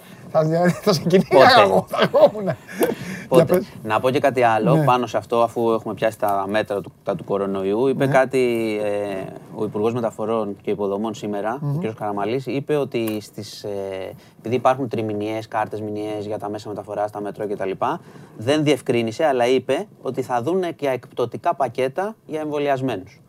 Αυτό είναι και μια άλλη λογική σε όλο αυτό που έχουμε πει. Μια σωστή λογική.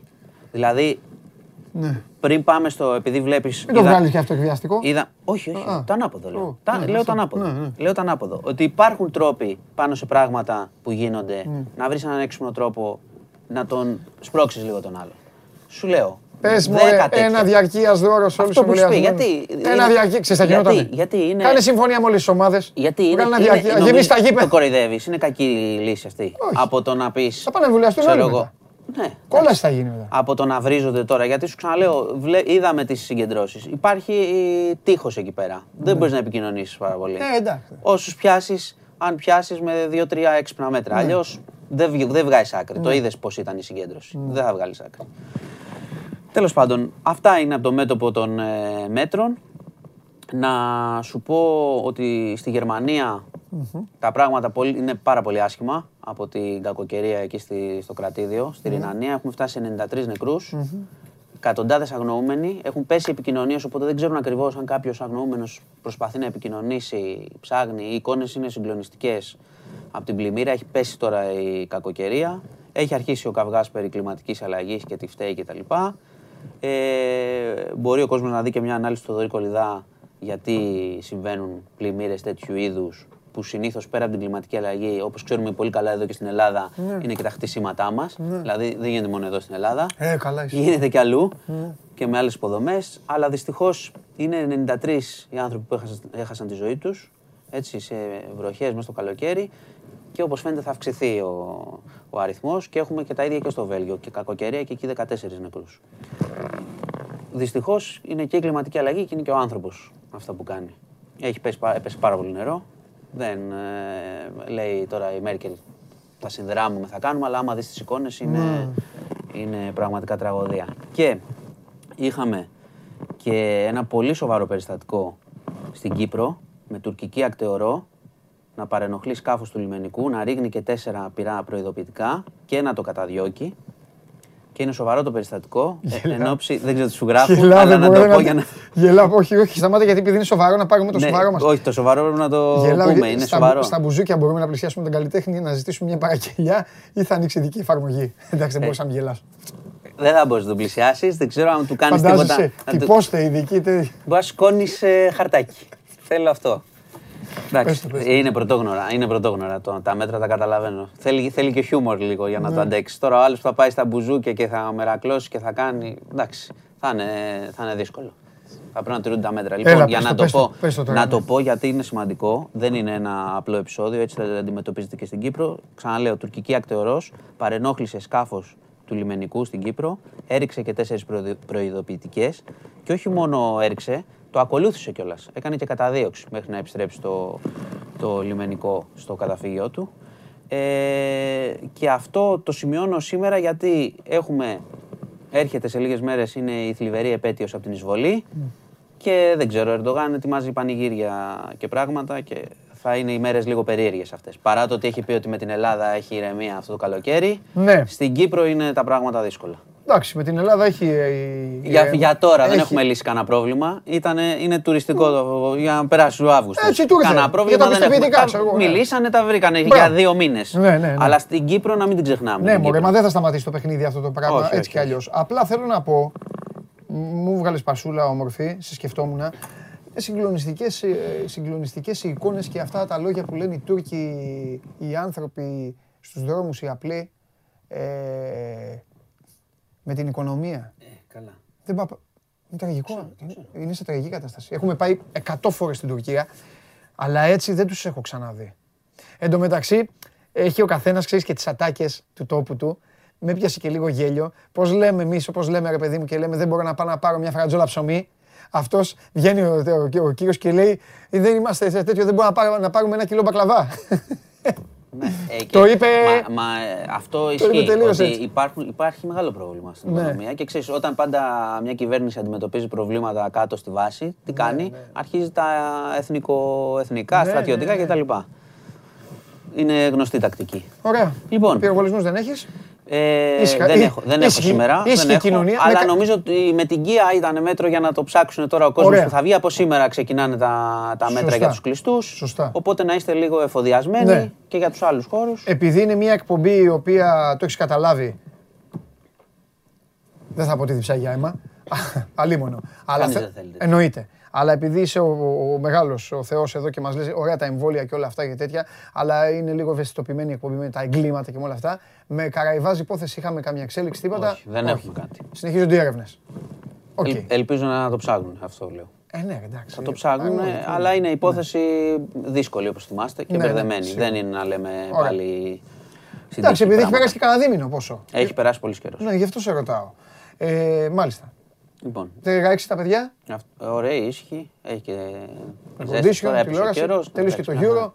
Θα δουν κάτι άλλο. τα φιλικά των ομάδων. Ολυμπιακούς αγώνες. Έχουμε τίποτα πόλ πριν Ε, φύγω; με, με, με εκνεύρισαν το πόλ και το έχω. Ε, δεν πειράζει, εντάξει. Θα σου πω, όχι, εσύ θα, εσύ θα απαντήσεις. Αλλά είναι το ίδιο. Έχεις ήδη, απ- δεν θα, μόλις το δεις, θα εκνευριστείς. Βάλ το. Βάλτε το.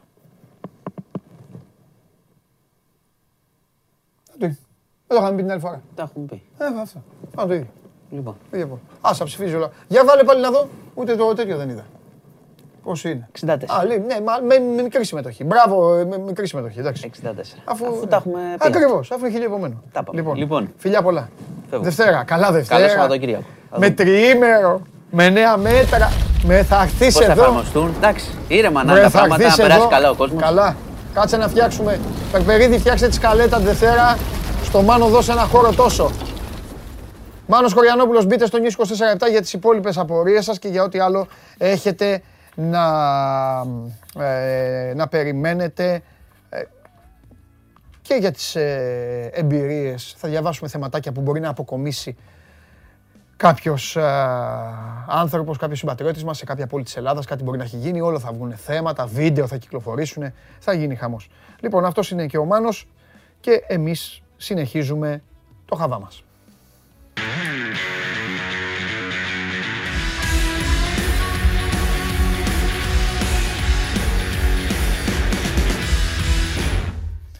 Λοιπόν, εδώ είμαι θα, εδώ βρισκόμαστε. Πάμε πάλι, δείξτε πάλι το mail παρακαλώ πολύ για να στείλετε βίντεο και για να σας θυμίσω πού σας οδηγεί αυτό το βίντεο που θα φτιάξετε και θα στείλετε ό,τι γουστάρετε, ό,τι αγαπάτε ο καθένας. Καθίστε μπροστά από ένα τηλέφωνο, ποιος ξέρει, μπορεί να πείτε κάτι το οποίο να σας οδηγήσει σε τζάμπα διακοπές. SMGO, παπάκι, sport24.gr είναι το mail που είδατε προηγουμένως. Και εδώ είναι οι τρόποι, ε, μάλλον όλα αυτά που θα χαρείτε. Διαμονή για πέντε μέρες σε δίκλινο, με πρωινό στον Ναύπλιο, αυτοκινητάκι για να πάτε να έρθετε και να κινηθείτε, πενθήμερη χρήση με γεμάτο ρεζερβουάρ, οκ, και φαγητό για πέντε ημέρες, παρακαλώ, πληρωμένα, πέντε πλήρη γεύματα στην παραδοσιακή ταβέρνα, τα φανάρια. Όλα κανονισμένα από το Show Must Go Live, πέντε μερούλες για δύο άτομα, την τελευταία εβδομάδα του μήνα, δηλαδή πόσο έχει ο μήνας, στις 26 θα βγουν τα τέσσερα βίντεο. 16, σε 10 μέρες. Σε 10 μέρες το Final Four. Διαρκεί μία εβδομάδα. Παρασκευή 30, όποιος έχει συγκεντρώσει τις περισσότερες ψήφους από όλη τη βδομάδα, εσείς ψηφίζετε, εμείς δεν ασχολούμαστε, θα πάει εκεί. Ξεκάθαρη διαδικασία, το ίδιο το Show Must Go On Live, ο λαός του, εσείς δηλαδή, επιλέγετε και στέλνετε τον νικητή. Στείλτε βίντεο. Και μετά από αυτό, ταξίδι και πάμε πού; Στην Θεσσαλονίκη.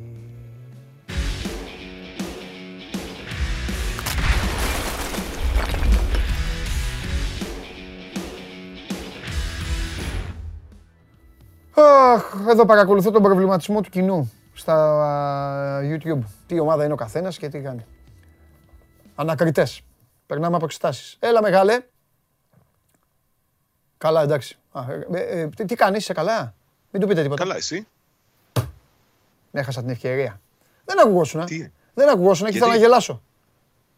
Όχι, όχι. Έχω. Τι έχεις, το δεν ακου- στούντιο είναι οργανωμένο, μη φοβάσαι. Όχι, δεν ακουγόσουν όμως. Δεν ακουγόσουν. Εντάξει, ήταν ένα μικρό τεχνικό πρόβλημα. Ε, αυτά Για ήθελα να να, έκατε το δεύτερο. ήθελα να είναι λίγο πιο μεγάλο. Να κάνουμε νοηματική. Ήθελα να είναι λίγο πιο μεγάλο. Εδώ και ο κόσμος πήγε να γελάσει λίγο. Τέλος πάντων. Μου τη χάλασες. χαλάσαμε. Έτοιμος ήσουν πάλι. Έτοιμος ήσουν πανέτοιμος. Ο Πάοκ δεν Έτοιμος ξέρω. είναι και ο Κούρτιτς Αυτά είναι. για να έρθει στη Θεσσαλονίκη. Αυτά Ε, είναι. Οι πληροφορίες λένε ότι ακόμα και μέσω Σαββα- Σαββατοκύριακο μπορεί να κλείσει η μεταγραφή του. Ναι. Τυπικά είναι τα ζητήματα που έχουν απομείνει. Υπάρχει προφορική τουλάχιστον συμφωνία με την Πάρμα. Ο Πάοκ αναλαμβάνει να αγοράσει το συμβόλο του Σλοβαίνου και να τον αποκτήσει ως δανεικό για τα επόμενα δύο χρόνια, όταν και θα λύγει το συμβολαιο του από την Πάρμα. Κάτι που σημαίνει ότι οι Ιταλοί το όφελος που έχουν από αυτή την υπόθεση είναι ότι απαλλάσσονται από το συμβόλαιο του ποδοσφαιριστή που είναι για δύο χρόνια 2,4 εκατομμύρια ευρώ. Δεν είναι λίγα. Φίλε, Έτσι. ό,τι πληρώνεις παίρνεις. Είναι καλός παίκτης. Τι θέλανε; Είναι πολύ καλός Ε. ποδοσφαιριστής και νομίζω ότι είναι ακριβώς ο ποδοσφαιριστής που ψάχνει ο Πάουκ τουλάχιστον δύο χρόνια. Αχα. Ένα οχτάρι που μπορεί να κάνει πολλά πράγματα μέσα στο γηπεδο Αχα. που είναι εντελώς διαφορετικό από τους ποδοσφαιριστές που ήδη βρίσκονται στο ρόστερ του δικεφάλου. Διαφορετικός και από τους μέσους ανασταλτικούς που έχει ο Πάοκ στη, στο ρόστερ του και από τον Ντάγκλας Αουγκούστο και από τον Τζιγκάρα και από τον Εσίτη. Διαφορετικός ακόμη και για τους παίκτες που θεωρούνται οχταρο, οχτάρια περισσότερο. Μμμ. Πιο γρήγορος από το ΣΒΑΠ, πιο αποτελεσματικός από τον Καντουρί. Είναι μια πολύ καλή προσθήκη. Σου έλεγα και χθες Συμφωνώ απόλυτα. Συμφωνώ απόλυτα. των μεταγραφών και πηγαίνει παρακάτω ο ΠΑΟΚ α, για να πάρει παίκτες σε αυτό το επίπεδο. Έτσι. Οι παίκτες που θα αποκτήσει φέτος ο ΠΑΟΚ θα είναι εκεί συμβόλα γύρω στο εκατομμύριο και με εμπειρία. Το έχει ξεκαθαρίσει ο Λουτσέσκου Ωραία, ότι θέλει για να στην δούμε. ομάδα του τρει-τέσσερι έμπειρους ακόμη ποδοσφαιριστές Ναι. για να φτάσει στο επίπεδο που, που θέλει. Δείχνει ξεκάθαρα αυτή τη στιγμή δηλ- δηλαδή ο Λουτσέσκου ότι αν πάρει τρει-τέσσερι ποδοσφαιριστές αυτής της εμβέλειας, θέλει να φτιάξει μια ομάδα η οποία θα βασιστεί σε συνδυασμό και με όσους αυτός επιλέξει να έχει κολόνες στο βασικό του σχήμα. Και επαναλαμβάνω, βασικό σχήμα για μια ομάδα δεν είναι 11 άτομα, είναι 15 άτομα. Δείχνει ότι θέλει να πάει να διεκδικήσει στα ίσια, να χτυπήσει το πρωτάθλημα με όπλο την εμπειρία και τις παραστάσεις.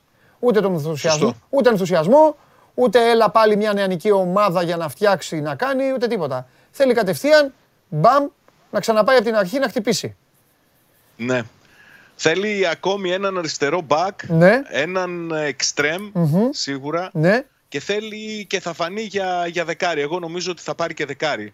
Ε, Ή έναν έτσι πιο ε, επιτελικό χαφ από αυτούς που έχει στην ομάδα του. Αλλά αυτά Θα- πλέον γίνονται χωρίς μεγάλη πίεση χρόνου. Καταλαβαίνεις ότι ήδη έχει διαμορφωθεί ένα Ναι. ρόστερ, τώρα Ναι. θα υπάρξουν και αξιολογήσεις, τυχόν αποχωρήσεις, τυχόν παραχωρήσεις για να οριστικοποιηθεί και η ομάδα που θα, που θα είναι έτοιμη για την επόμενη αγωνιστική περίοδο. ναι. Αύριο ο Πάοκ το μεσημέρι δίνει το δεύτερό του φιλικό με αντίπαλο της Σαρλερουά στην Ολλανδία. Ναι. Σε αντίθεση με το πρώτο παιχνίδι με την Αιτχόφεν είναι και κλεισμένων το θυρών και μάλιστα α, νομίζω ότι θα δοθούν και οδηγίες για να μην προσπαθήσουν κάποιοι να πάνε να το, να το δουν. Είναι και κλεισμένο το θυρών, δεν θα επιτραπεί είσοδος σε κανέναν ναι. φαίνεται ότι θα, επι- θα δούμε α, στε- στο φιλικό αυτό το Βιερίνια που σήμερα μπήκε στις προπονήσεις αλλά και τον Ουάρντα.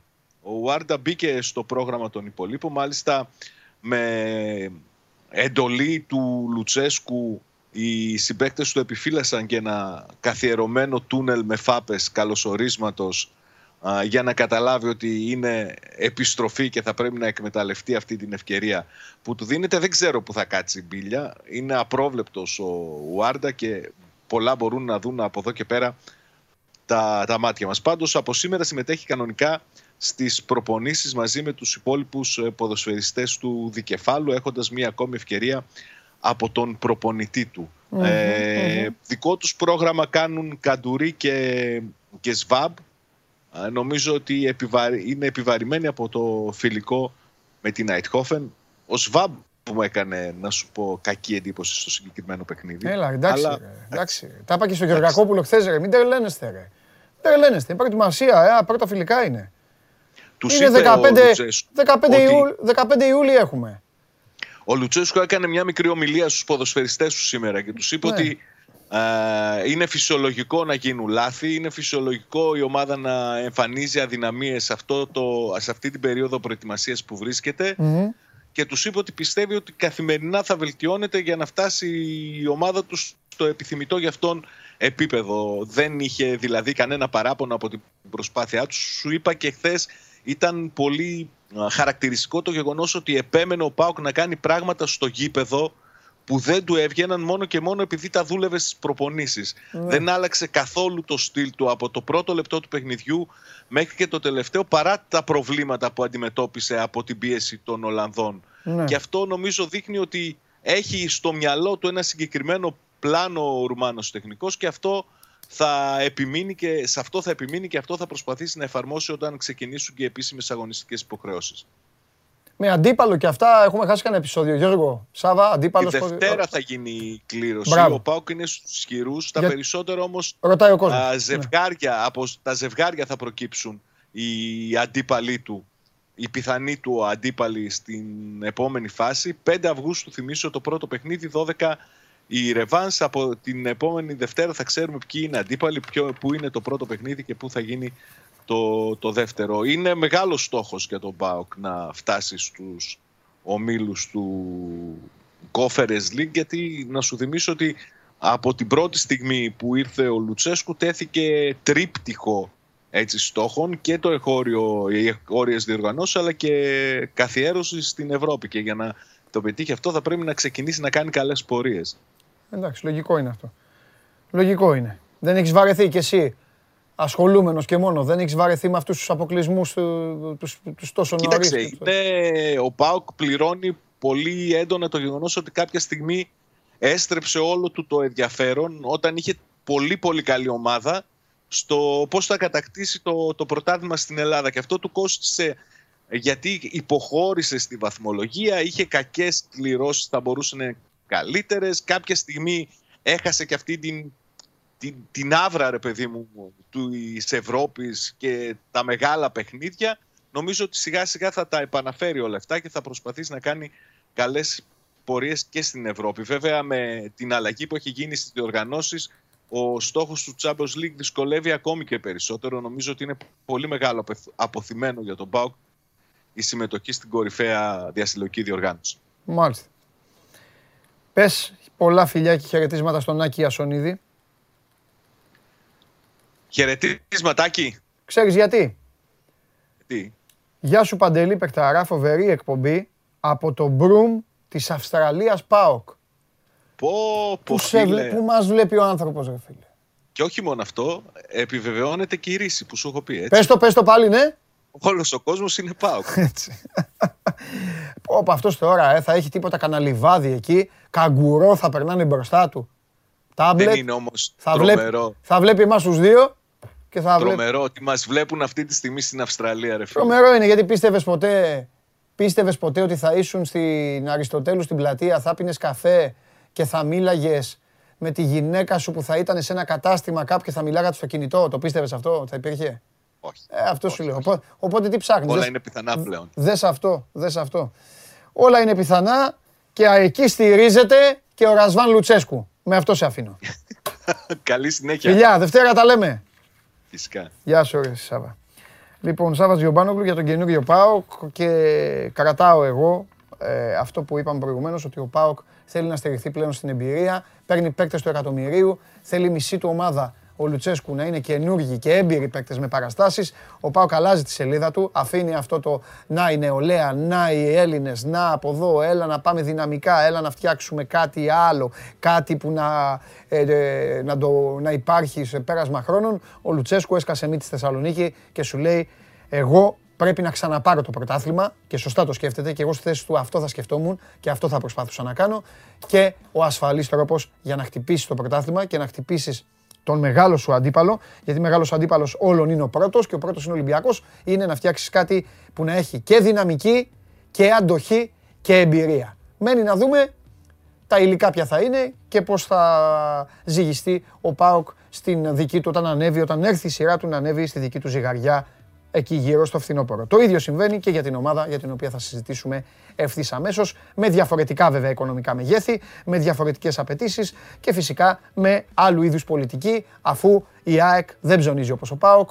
Ο ΠΑΟΚ έχει έναν προπονητή που ψάχνει έμπειρους ποδοσφαιριστές για να δώσει το εκατομμύριο, ασχέτως αν στη Θεσσαλονίκη μπορεί να μην τους ξέρει και κανείς, θα τους μάθουν επειδή είναι η επιλογή του Λουτσέσκου. Στην ΑΕΚ πηγαίνουν αποκλειστικά και μόνο ψωνίζοντας αυτούς που γνωρίζουν. Εμπιστοσύνη, στα προϊόντα τα οποία είχαν και θέλουν να έχουν και στη συνέχεια.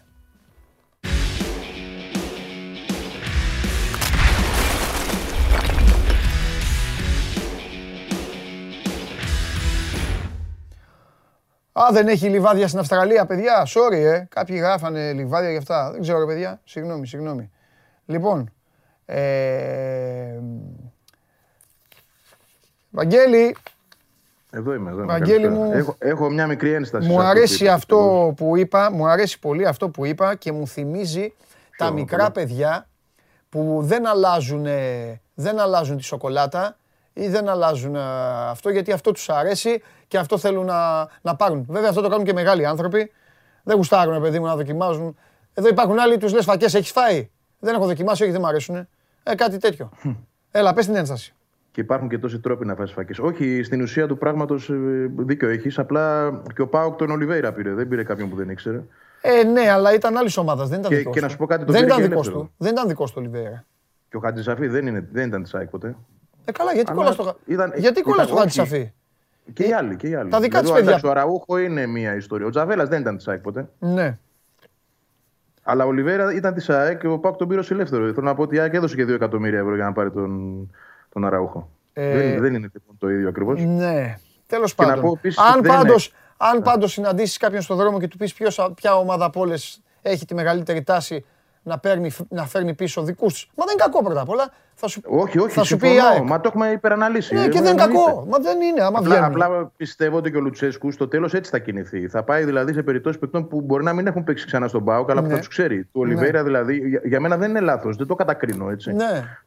Προφανώς έχει δει σε αυτό τον επιθετικό κάτι το οποίο του αρέσει πολύ. Αν ρωτούσες π.χ. το Χιμένεθ, mm. θα σου έλεγε ότι εγώ δεν έχω συνεργαστεί με καλύτερο επιθετικό από τον Ολιβέηρα και εσύ ήταν ο Ράουχο το παιδί του πάντοτε. Ναι, Αλλά ναι, αυτό ναι, θα σου ναι. πει για τον Ολιβέηρα. Ναι, Άσχετα ναι. τώρα τι έγινε στην ΑΕΚ και γιατί ο Ολιβέηρα δεν έπαιξε Ναι. τη δεύτερη χρονιά ειδικά. Είναι μια άλλη κουβέντα. Δεν το λέω γι' αυτό. Όχι, Ναι. θεωρώ ότι καλά κάνουν οι προπονητές και αν, αν δεν εμπιστεύω Υπάρχει- ότι το τμήμα σκάουτι, επειδή το μου αρέσει τεχνικό διευθυντή που ο Πάουκ δεν έχει, ας πούμε. Ναι. Έτσι, αυτή τη στιγμή. Ε, πάνε στην πεπατημένη. Δεν είναι κακό. Επειδή μου αρέσει πάρα πολύ αυτή η κουβέντα και, και, δεν, θέλω να, και, και δεν θέλω να λέμε και τα ίδια.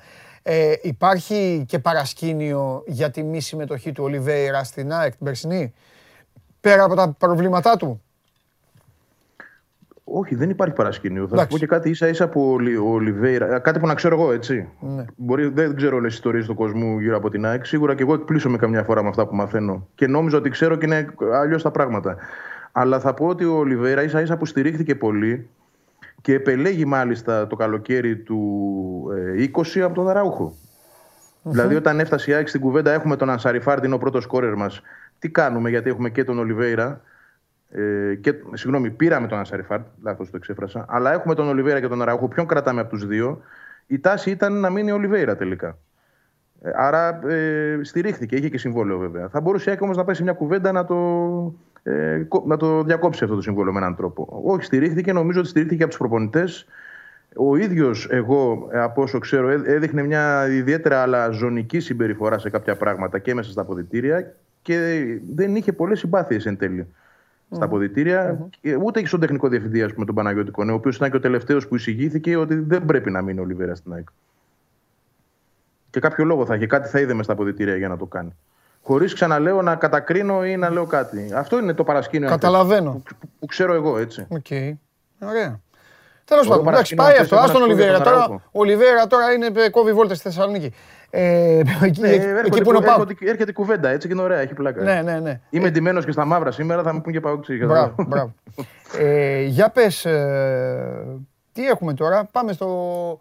Έλα, γυρνάμε τη σελίδα. Αραούχο πάει, τελείωσε. Υπέγραψε, έκανε. Έχω Είδα- εδώ πρασκίνο να σου πω όμως, αφού σου αρέσουν αυτά. Ναι, ναι, για πες. Ο Αραούχο ήρθε πάρα πολύ καλά εδώ. Αυτό είναι κάτι το οποίο το επικοινώνησε και η ΑΕΚ, αλλά εγώ δεν στέκομαι σε αυτό. Εγώ θα σταθώ σε μια ιστορία του, της, περασμένη, της προπερασμένης σεζόν. Που ο Αραούχο ήρθε ξανά δανεικό στα μέσα της χρονιάς επί καρέρα προπονητή και δεν έπεισε κανέναν, ούτε τον προπονητή, ούτε το σύλλογο να πληρώσει. Ε, θα πω ότι ήταν μέσα στους τρεις που είχε το μεγαλύτερο ποσοστό λίπους σε ποδοσφαιριστές. Είχε κάπου αφαιθεί ο Αραούχο. Το σώμα του δεν ήταν αυτό που ήταν. Φάνηκε και στο γήπεδο. Πολύ μεγάλο ποσοστό λίπους. Λοιπόν, ε, το λέω γιατί σήμερα που ήρθε ε, έχει από τα χαμηλότερα στις μετρήσεις απέναντι σε όλους. Κάτι που σημαίνει ότι δούλεψε πολύ. Έτσι, και, και δεν είναι εύκολο αυτό να το κάνεις. Ε, δηλαδή, αν σε παίρνει, ξέρεις, λίγο κάτω βόλτα, ε, δύσκολα το γυρνάς, αλλά το έχει κάνει πάρα πολύ καλά και είναι στην καλύτερη κατάσταση σε μέτρηση λίπους που ήταν ποτέ στην καριέρα του αυτή τη στιγμή. Κάτι λέει και αυτό για μένα. Έτσι. Όσον αφορά στο κίνητρο, τη διάθεση και την επιθυμία για, για τον εαυτό του να παίξει ποδόσφαιρο. Όχι για την ΑΕΚ απαραίτητα, για, για τον ίδιο τον άνθρωπο, τον ίδιο τον ποδοσφαιριστή. Αυτό είχα να σου πω, σαν καινούριο. Καλό είναι. Καλό στοιχείο είναι και να περιμένουμε να το δούμε. Λοιπόν, ε, πολύ καλό ξεκίνημα. Δεν το είδα όλο. Δεν το είδα όλο. Θα σου, Α, για το μάτς, ναι. θα σου πω γιατί δεν το είδα όλο. Ε, δεν, φταίει, δεν φταίει η ΑΕΚ. Ε, αλίμονο. Πολύ καλό ξεκίνημα.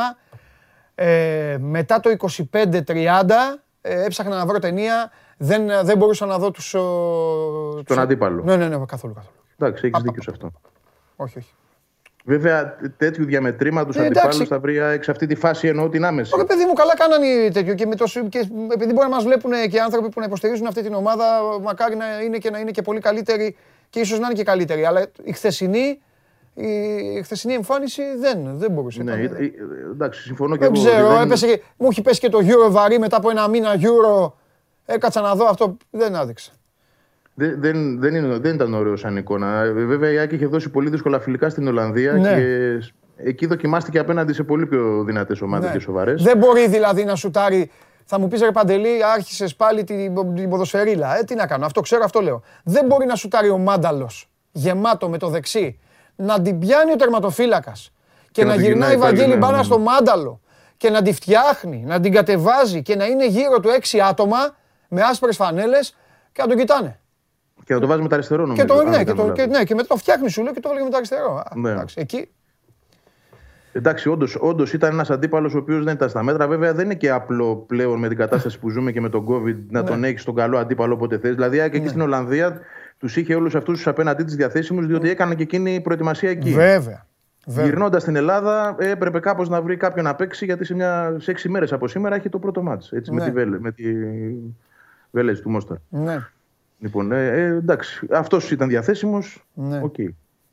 Λοιπόν, Μπορούμε όμως να πούμε ότι ε, υ- υπάρχει μια σταθερά στην ομάδα σε αυτά τα τελευταία πέντε φιλικά που έχουμε παρακολουθήσει, Ναι. συμπεριλαμβανομένου και του χθεσινού, η οποία μας δείχνει ότι ο προπονητής κάνει μια πολύ ωραία δουλειά στο μεσοεπιθετικό κομμάτι. Εγώ αυτό το βλέπω ε, κατά εξακολούθηση, γι' αυτό το πιστεύω ότι δουλεύει και ότι είναι δικό του έργο. Πιέζει η ομάδα πολύ ψηλά, κλέβει μπάλες, στο transition το επιθετικό είναι πάρα πολύ καλή, βρίσκει φάσεις.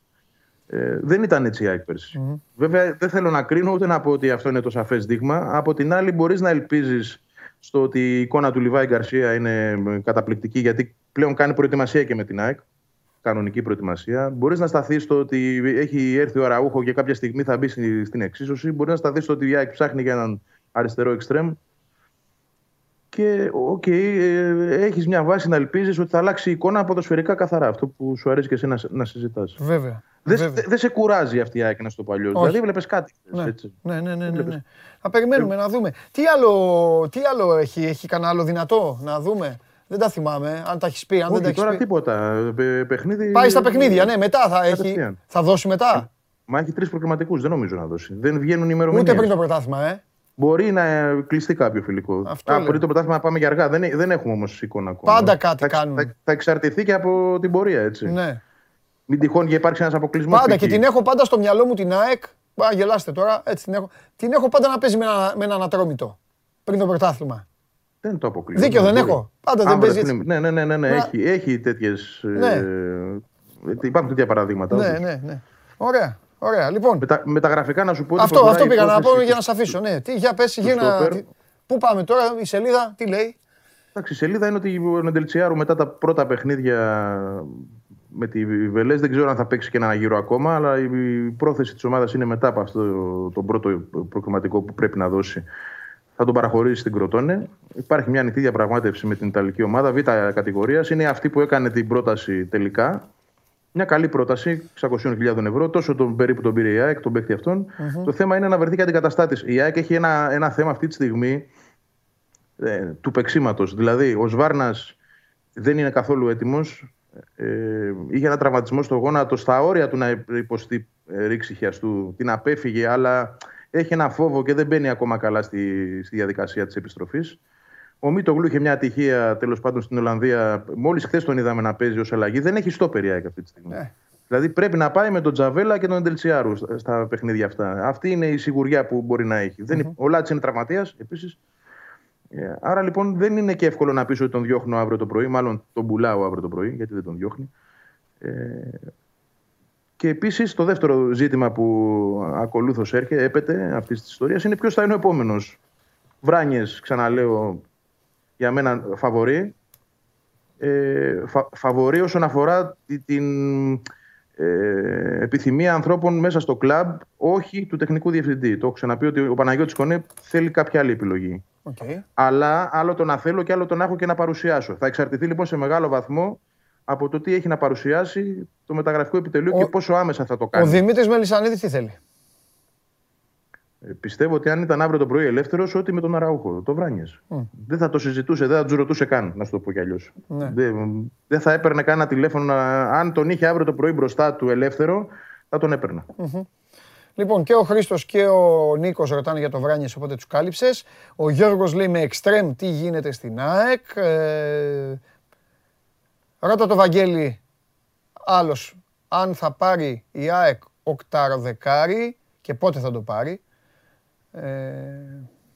Το, δεν έχω και κρυστάλλινη σφαίρα. Ε, καλά μου, εντάξει, ρωτάνε τα παιδιά εδώ. Ότι αλλά, αλλά Παρασκευή είναι σήμερα. Να προσεγγίσω κάποια Γι' αυτό σε ναι. ρωτάω.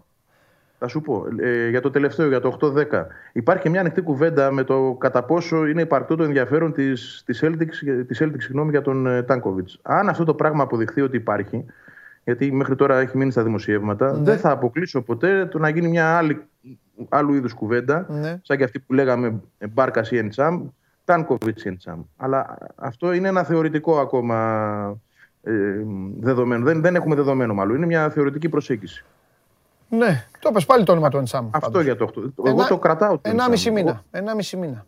Ξέρεις γιατί, Παντελή, ένας ναι. παίκτης ο οποίος παρότι δεν ενεργοποιήθηκε αυτός ο όρος, ένας παίκτης ο οποίος όμως δεν, ε, δεν παίζει εκεί που είναι, παρότι τον έβαλαν πάλι στην ομάδα, ε, δεν του δείχνουν εμπιστοσύνη, δεν του δείχνουν ότι τον υπολογίζουν. Ναι. Πάντα θα είναι ένα θέμα ανοιχτό μέχρι το τέλος του Αυγούστου. Αυτό. Με δεξί μπακ.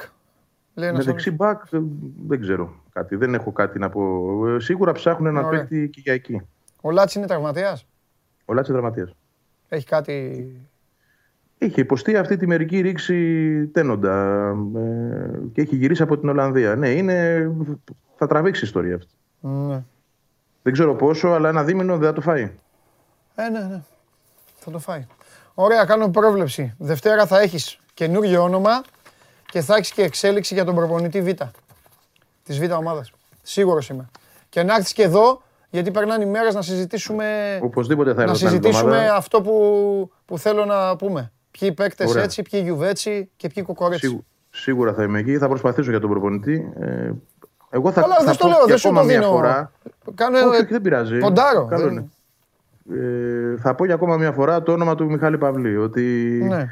ξέρεις, όσο οι, ε, οι βιτρίνες φεύγουν η μία πίσω από την άλλη, δηλαδή οι παλέμαχοι οι βιτρίνες, τόσο ίσως γεννηθεί η ιδέα αυτή να προωθηθεί αυτό το παιδί το οποίο έχει δείξει μέσα από τις ακαδημίες ότι το αξίζει.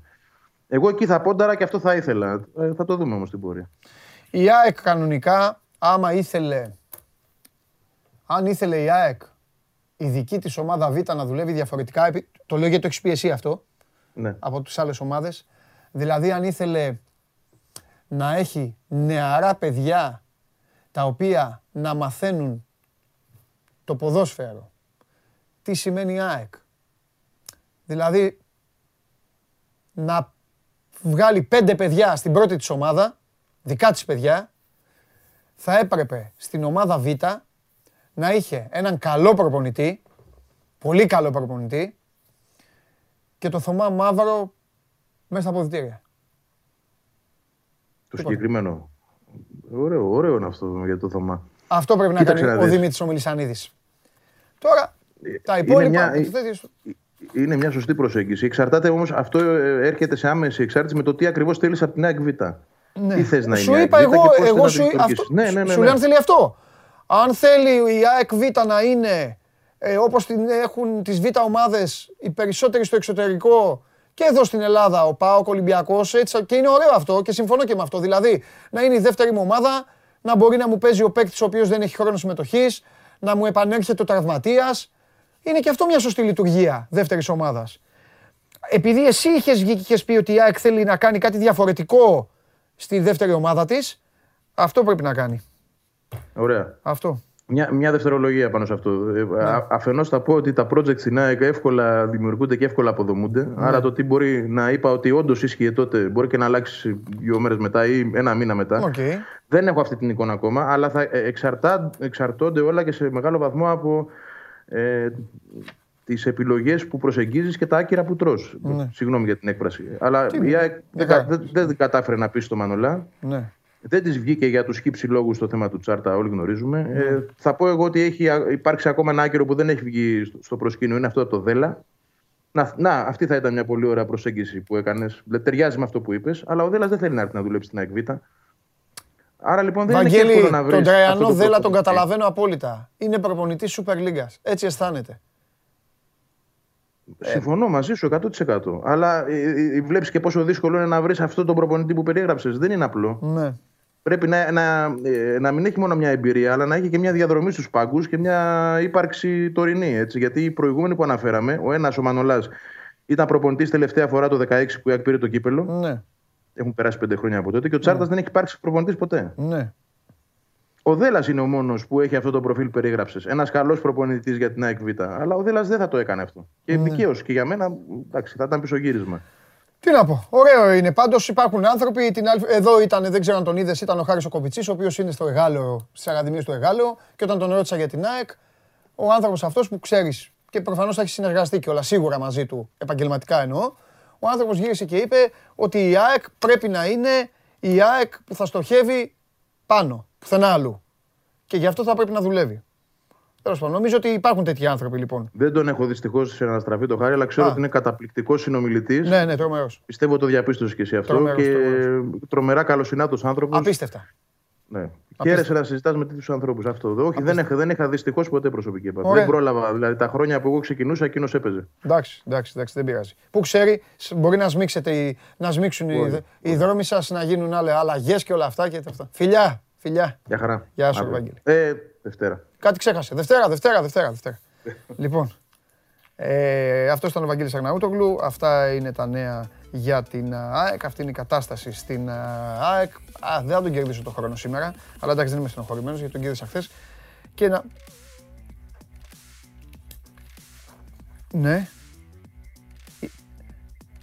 Στις 19 του μήνα, δηλαδή δηλαδή τη Δευτέρα ήταν να γίνει η κλήρωση της Super League. Όπως με ενημερώνει ο αρχισυντάκτης μας, ο Γιώργος Σουπερπερίδης, μετατέθηκε η ημερομηνία και από τις 19 θα γίνει στις 26, μία εβδομάδα μετά δηλαδή, και αυτό έγινε λόγω των τηλεοπτικών. Υπάρχουν αυτές οι ιστορίες τηλεοπτικές, ποια ομάδα θα δείξει, που, ποιο κανάλι θα δείξει τη μία ομάδα, ποιο κανάλι θα δείξει την άλλη και όλα τα υπόλοιπα. Ο Ολυμπιακός πάντως αυτά τα προβλήματα τα έχει λυμμένα και αυτό μπορεί να σας το επιβεβαιώσει ο Σταύρος Γράκοπουλος.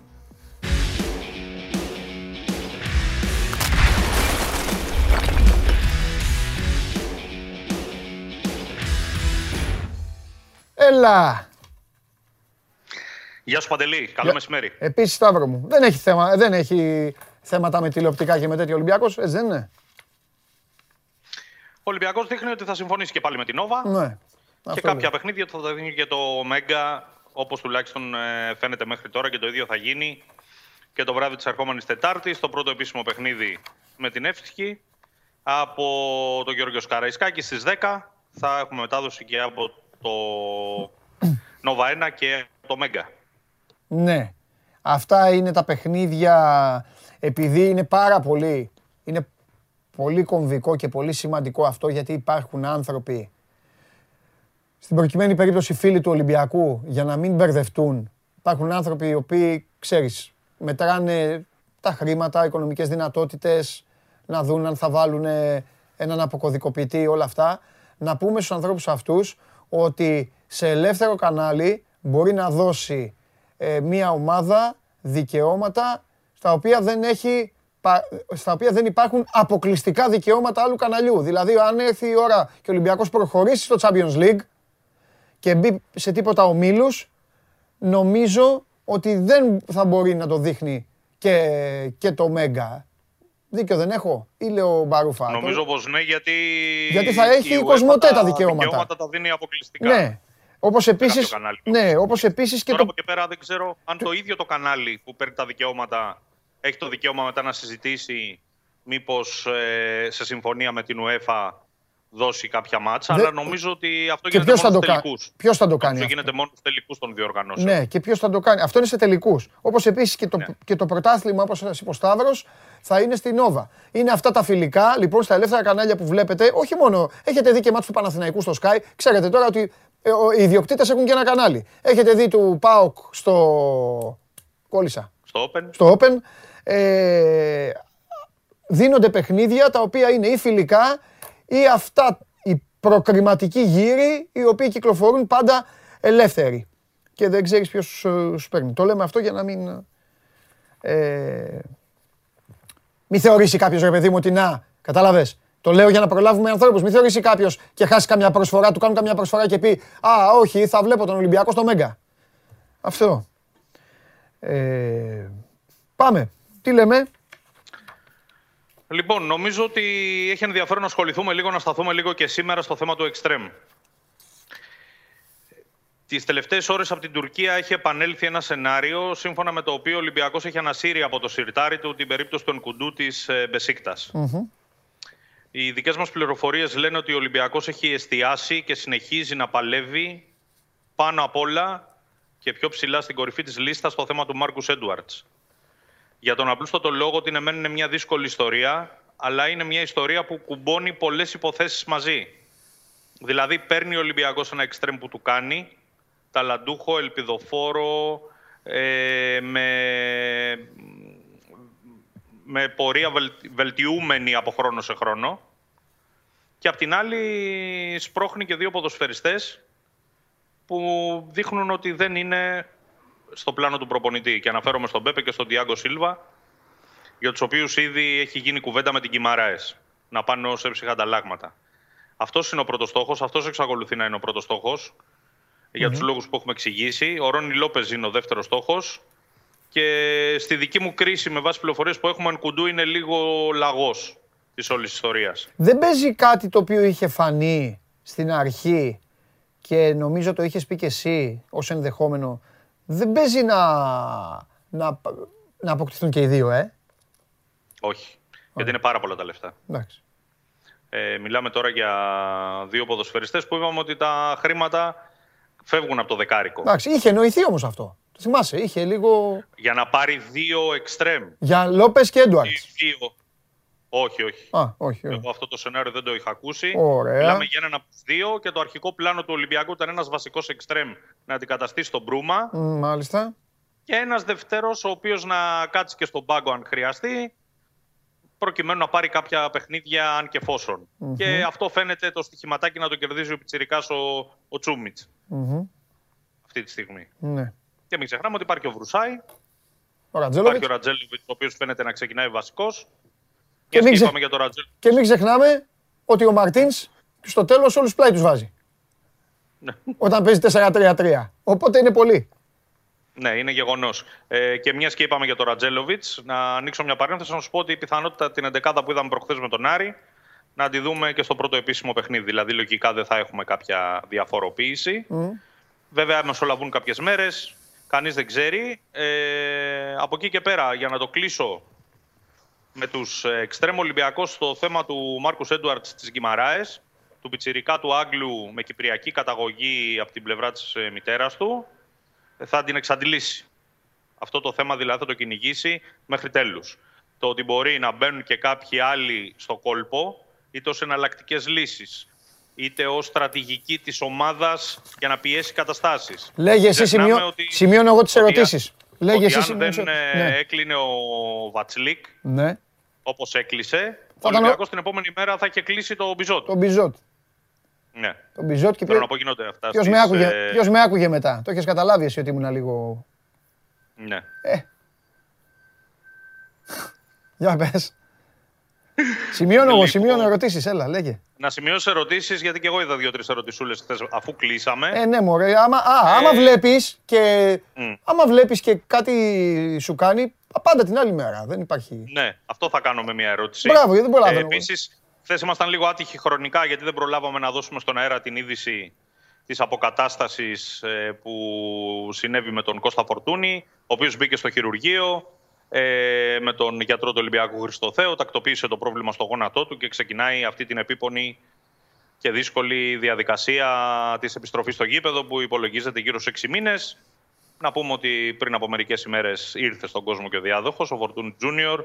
Άρα και αυτό το θέμα μπήκε σε μια σειρά προκειμένου το συντομότερο δυνατό αρχηγός του Ολυμπιακού να επιστρέψει στο γηπεδο Λοιπόν, ε, σε ό,τι αφορά τώρα τα μεταγραφικά Ναι, ναι. Για, τη λίστα, της- για τη λίστα της UEFA, Ναι. θα ξεκινήσουμε από τη λίστα να πούμε ότι λίγο πολύ τα πράγματα έγιναν όπως τα περιμέναμε. Δηλαδή δηλώθηκε και ο Βατσλίκ για το σκεπτικό που είχαμε εξηγήσει συζητώντας εμείς οι δύο χθες. Μμμ. Δηλαδή μπορεί να χρειαστεί να παίξει το δεύτερο παιχνίδι ο Βατσλίκ, να μπει να παίξει. Ξεκάθαρα. Είναι ένας παίκτης που έχει ρυθμό, είναι ένας πολύ έμπειρος ποδοσφαιριστής, τερματοφύλακας είναι. Αν δείξει και στις πρώτες προπονήσεις ότι έχει μια γρήγορη συνεννόηση με τους αμυντικούς του, γιατί πάντα παίζει ρόλο και αυτό, Ναι. δεν αποκλείεται να τον δούμε στο δεύτερο παιχνίδι να παίζει βασικός κατά τα δοκάρια του Ολυμπιακού εκτός έδρας με την ε, Νεύτσι. Ε, Στοπ. σε ό,τι αφορά το πρώτο μάτς, στο- ε, ο στο- Τζολάκης είναι αυτός που θα... Μπράβο. Μπράβο. Για να, προ- να, να σβήνουμε και τέτοιο, να παίζουμε όλοι μαζί μπάλα στην ομάδα. Και εγώ και εσύ και ο κόσμος. Και γιατί, Σωστά. προτιμα, και γιατί προτιμάει το τζολάκι ε, ε, αντί του Κρίστινσον, ρωτάει άνθρωπος στο Instagram. Γιατί Τους θεωρεί 24. ότι ο Τζολάκης είναι ένα project Ναι.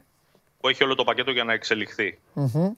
Σε αντίθεση με τον Κρίστινσον που είναι μια καλή εναλλακτική επιλογή για όσα παιχνίδια κληθεί να παίξει. Μμμ. Στον Ολυμπιακό βλέπουν ε, στο Τζολάκη μια νέα περίπτωση Ελευθερόπουλου, για να το πω πιο απλά. Μμ. Ένα παιδί που είναι στα σπλάχνα της ομάδας, ξέρει, Ναι. έχει πάρει ευκαιρίες, σιγά σιγά βελτιώνεται και έχει και μια ωριμότητα παρά τα 18 του χρόνια να είναι πολύ σοβαρός ε, κάτω από τα δοκάρια του Ολυμπιακού όσο ΟΚ. έχει παίξει μέχ- μέχρι αυτή τη στιγμή. Ναι. Ωραία. Λοιπόν, πάμε. Για τον Δεξί μπα- ε, α. Μπουχαλάκη... Α, πες εσύ αυτό που θες και θα Κάτσε πω να εγώ. τελειώσω εγώ εδώ με τον κόσμο. Ναι. Δεξί μπακ, άμα γίνεται κάτι και σε συνδυασμό, γιατί είναι διαφορετικά, άλλοι λένε δεξί μπακ, έχουν κολλήσει ορισμένοι με το λαλά. Έχουν κολλήσει. Ναι. Για καλό ή για κακό; Για τίποτα. Τι γίνεται, τι κάνει, παίζει, θα παίξει, δεν θα παίξει, δεν κάνει, ε, ε, α- αγωνιο, αγωνιο απορία. Αν υπάρχει μια θέση ανοιχτή, σύμφωνα με αυτά που ξέρουμε ως τώρα για την 11η της άλλης Τετάρτης, αυτή είναι του δεξιού μπακ. Μμμ, Μήπως τελικά προτιμηθεί ο Λαλά και μείνει στον πάγκο ο Ανδρούτσος. μμμ, ΟΚ. Ε, το λέω γιατί γενικά στο τεχνικό team είναι ικανοποιημένοι από την απόδοση του Λαλά στο δεύτερο ημίχρονο του αγώνα με τον Άρη. Βλέπουν δηλαδή ότι ο Λαλά πάει να ενταχθεί καλύτερα στην ομάδα και στην εντεκάδα Ναι. συγκριτικά με πέρυσι. Ωστόσο, βλέπουν και οι ίδιοι ότι δεν έχει λυθεί. Δεν είναι ο παίχτης δηλαδή που περίμεναν αγοράζοντάς τον να είναι. Αλλά δείχνει σιγά σιγά να, να ανεβαίνει. Ναι. Γιώργο έχει πάρει, συγγνώμη Σταύρο μου, ε, έχει ταυτόχρονα το Mega Champions League Τετάρτης. Εμείς δε- βέβαια δεν εννοούσαμε αυτό. Υπά, υπάρχει αυτό το ενδεχόμενο. Της Τετάρτης λέει το Mega έχει. Ε, εμείς μιλάγαμε για των ελληνικών ομάδων τα παιχνίδια. Έτσι. Τέλος πάντων, θα τα δούμε αυτά. Είναι Θα τα- κάτι αυτό που λες που είχε συζητηθεί και πέρυσι, αλλά δεν είχε υλοποιηθεί. Ναι, τελικά. ακριβώς. Οπότε, παιδιά, υπομονή. Ναι. Θα, σας, θα σας δώσω και μια συμβουλή σε αυτό. Υπομονή και να περιμένετε τις ανακοινώσεις των καναλιών. Επίσημες ανακοινώσεις, γιατί με τα τηλεοπτικά γίνεται. Σωστά. Γιατί γίνονται με... όπως τα μεταγραφικά γίνονται. Χαμός, χαμός, χαμός, χαμός. Εδώ, ε, εδώ πριν τέσσερα χρόνια, θυμάμαι, ε, ήμασταν, κάναμε στο ράδιο τις εκπομπές, ο ΠΑΟΚ μέσα σε τέσσερις ημέρες είχε αλλάξει πέντε φορές το κανάλι. Είχε γίνει. Τέλος πάντων. Ναι. Ε, ε, Είναι μπα- γεγονός. με μπα- τώρα που πάω και πάω, επειδή δεν έχουν έρθει και ερωτήματα. Με τον Μπάμπα έχει ασχοληθεί ο Ολυμπιακός. Λοιπόν, ε, είναι ένα όνομα το οποίο είχε τεθεί στα υπόψη του Ολυμπιακού. Ναι, Ο Ραχμάν Μπαμπά, ο οποίος έπαιξε δεύτερο εξάμεινο πέρυσι στον ΠΑΟΚ, ναι. πριν ασχοληθεί μαζί το ΠΑΟΚ. Είχε προταθεί από τον εκπρόσωπό του στους Ερυθρόλευκους πριν πάρουν το Ρέαπτσουκ. ναι. Ωστόσο, επειδή είναι ένας παίκτης ο οποίος προερχόταν από τραυματισμούς, ο Ολυμπιακός δεν ασχολήθηκε. Ε, μιλάμε για ένα παίκτη ο οποίος έχει 35 συμμετοχές στην εθνική ομάδα της Νιγηρίας. Έπαιξε και πριν από λίγες μέρες ε, στην εθνική ομάδα ολόκληρο 90 λεπτό. Η Τσέλσι θέλει να τον ε, πουλήσει ένα χρόνο πριν μείνει ελεύθερος. Έχει ξανατεθεί στα υπόψη του Ολυμπιακού από ό,τι γνωρίζουμε. Το θέμα είναι, δεν ξέρω αν μετά το πέρασμά του από τον Μπάουκ, αν στον Ολυμπιακό πίστηκαν ότι ο παίκτης είναι ικανός να κάνει τη δουλειά που θέλουν. Γιατί ως πακέτο, ως χαρακτηριστικά, είναι ένα επιθετικό back. Είναι ένας παίκτη που καλύπτει την πλευρά. ναι. Ε, δεν ξέρω όμως αν έχει αλλάξει το αρχικό σκεπτικό. Δηλαδή ότι επειδή ένας παίχτης ταλαιπωρημένος από σοβαρούς τραυματισμούς και γι' αυτό δεν έπαιξε και στην Τζέλση και έμεινε μεγάλα διαστήματα εκτός, μήπως είναι αποτρεπτικός για να προχωρήσει αυτή η διαδικασία.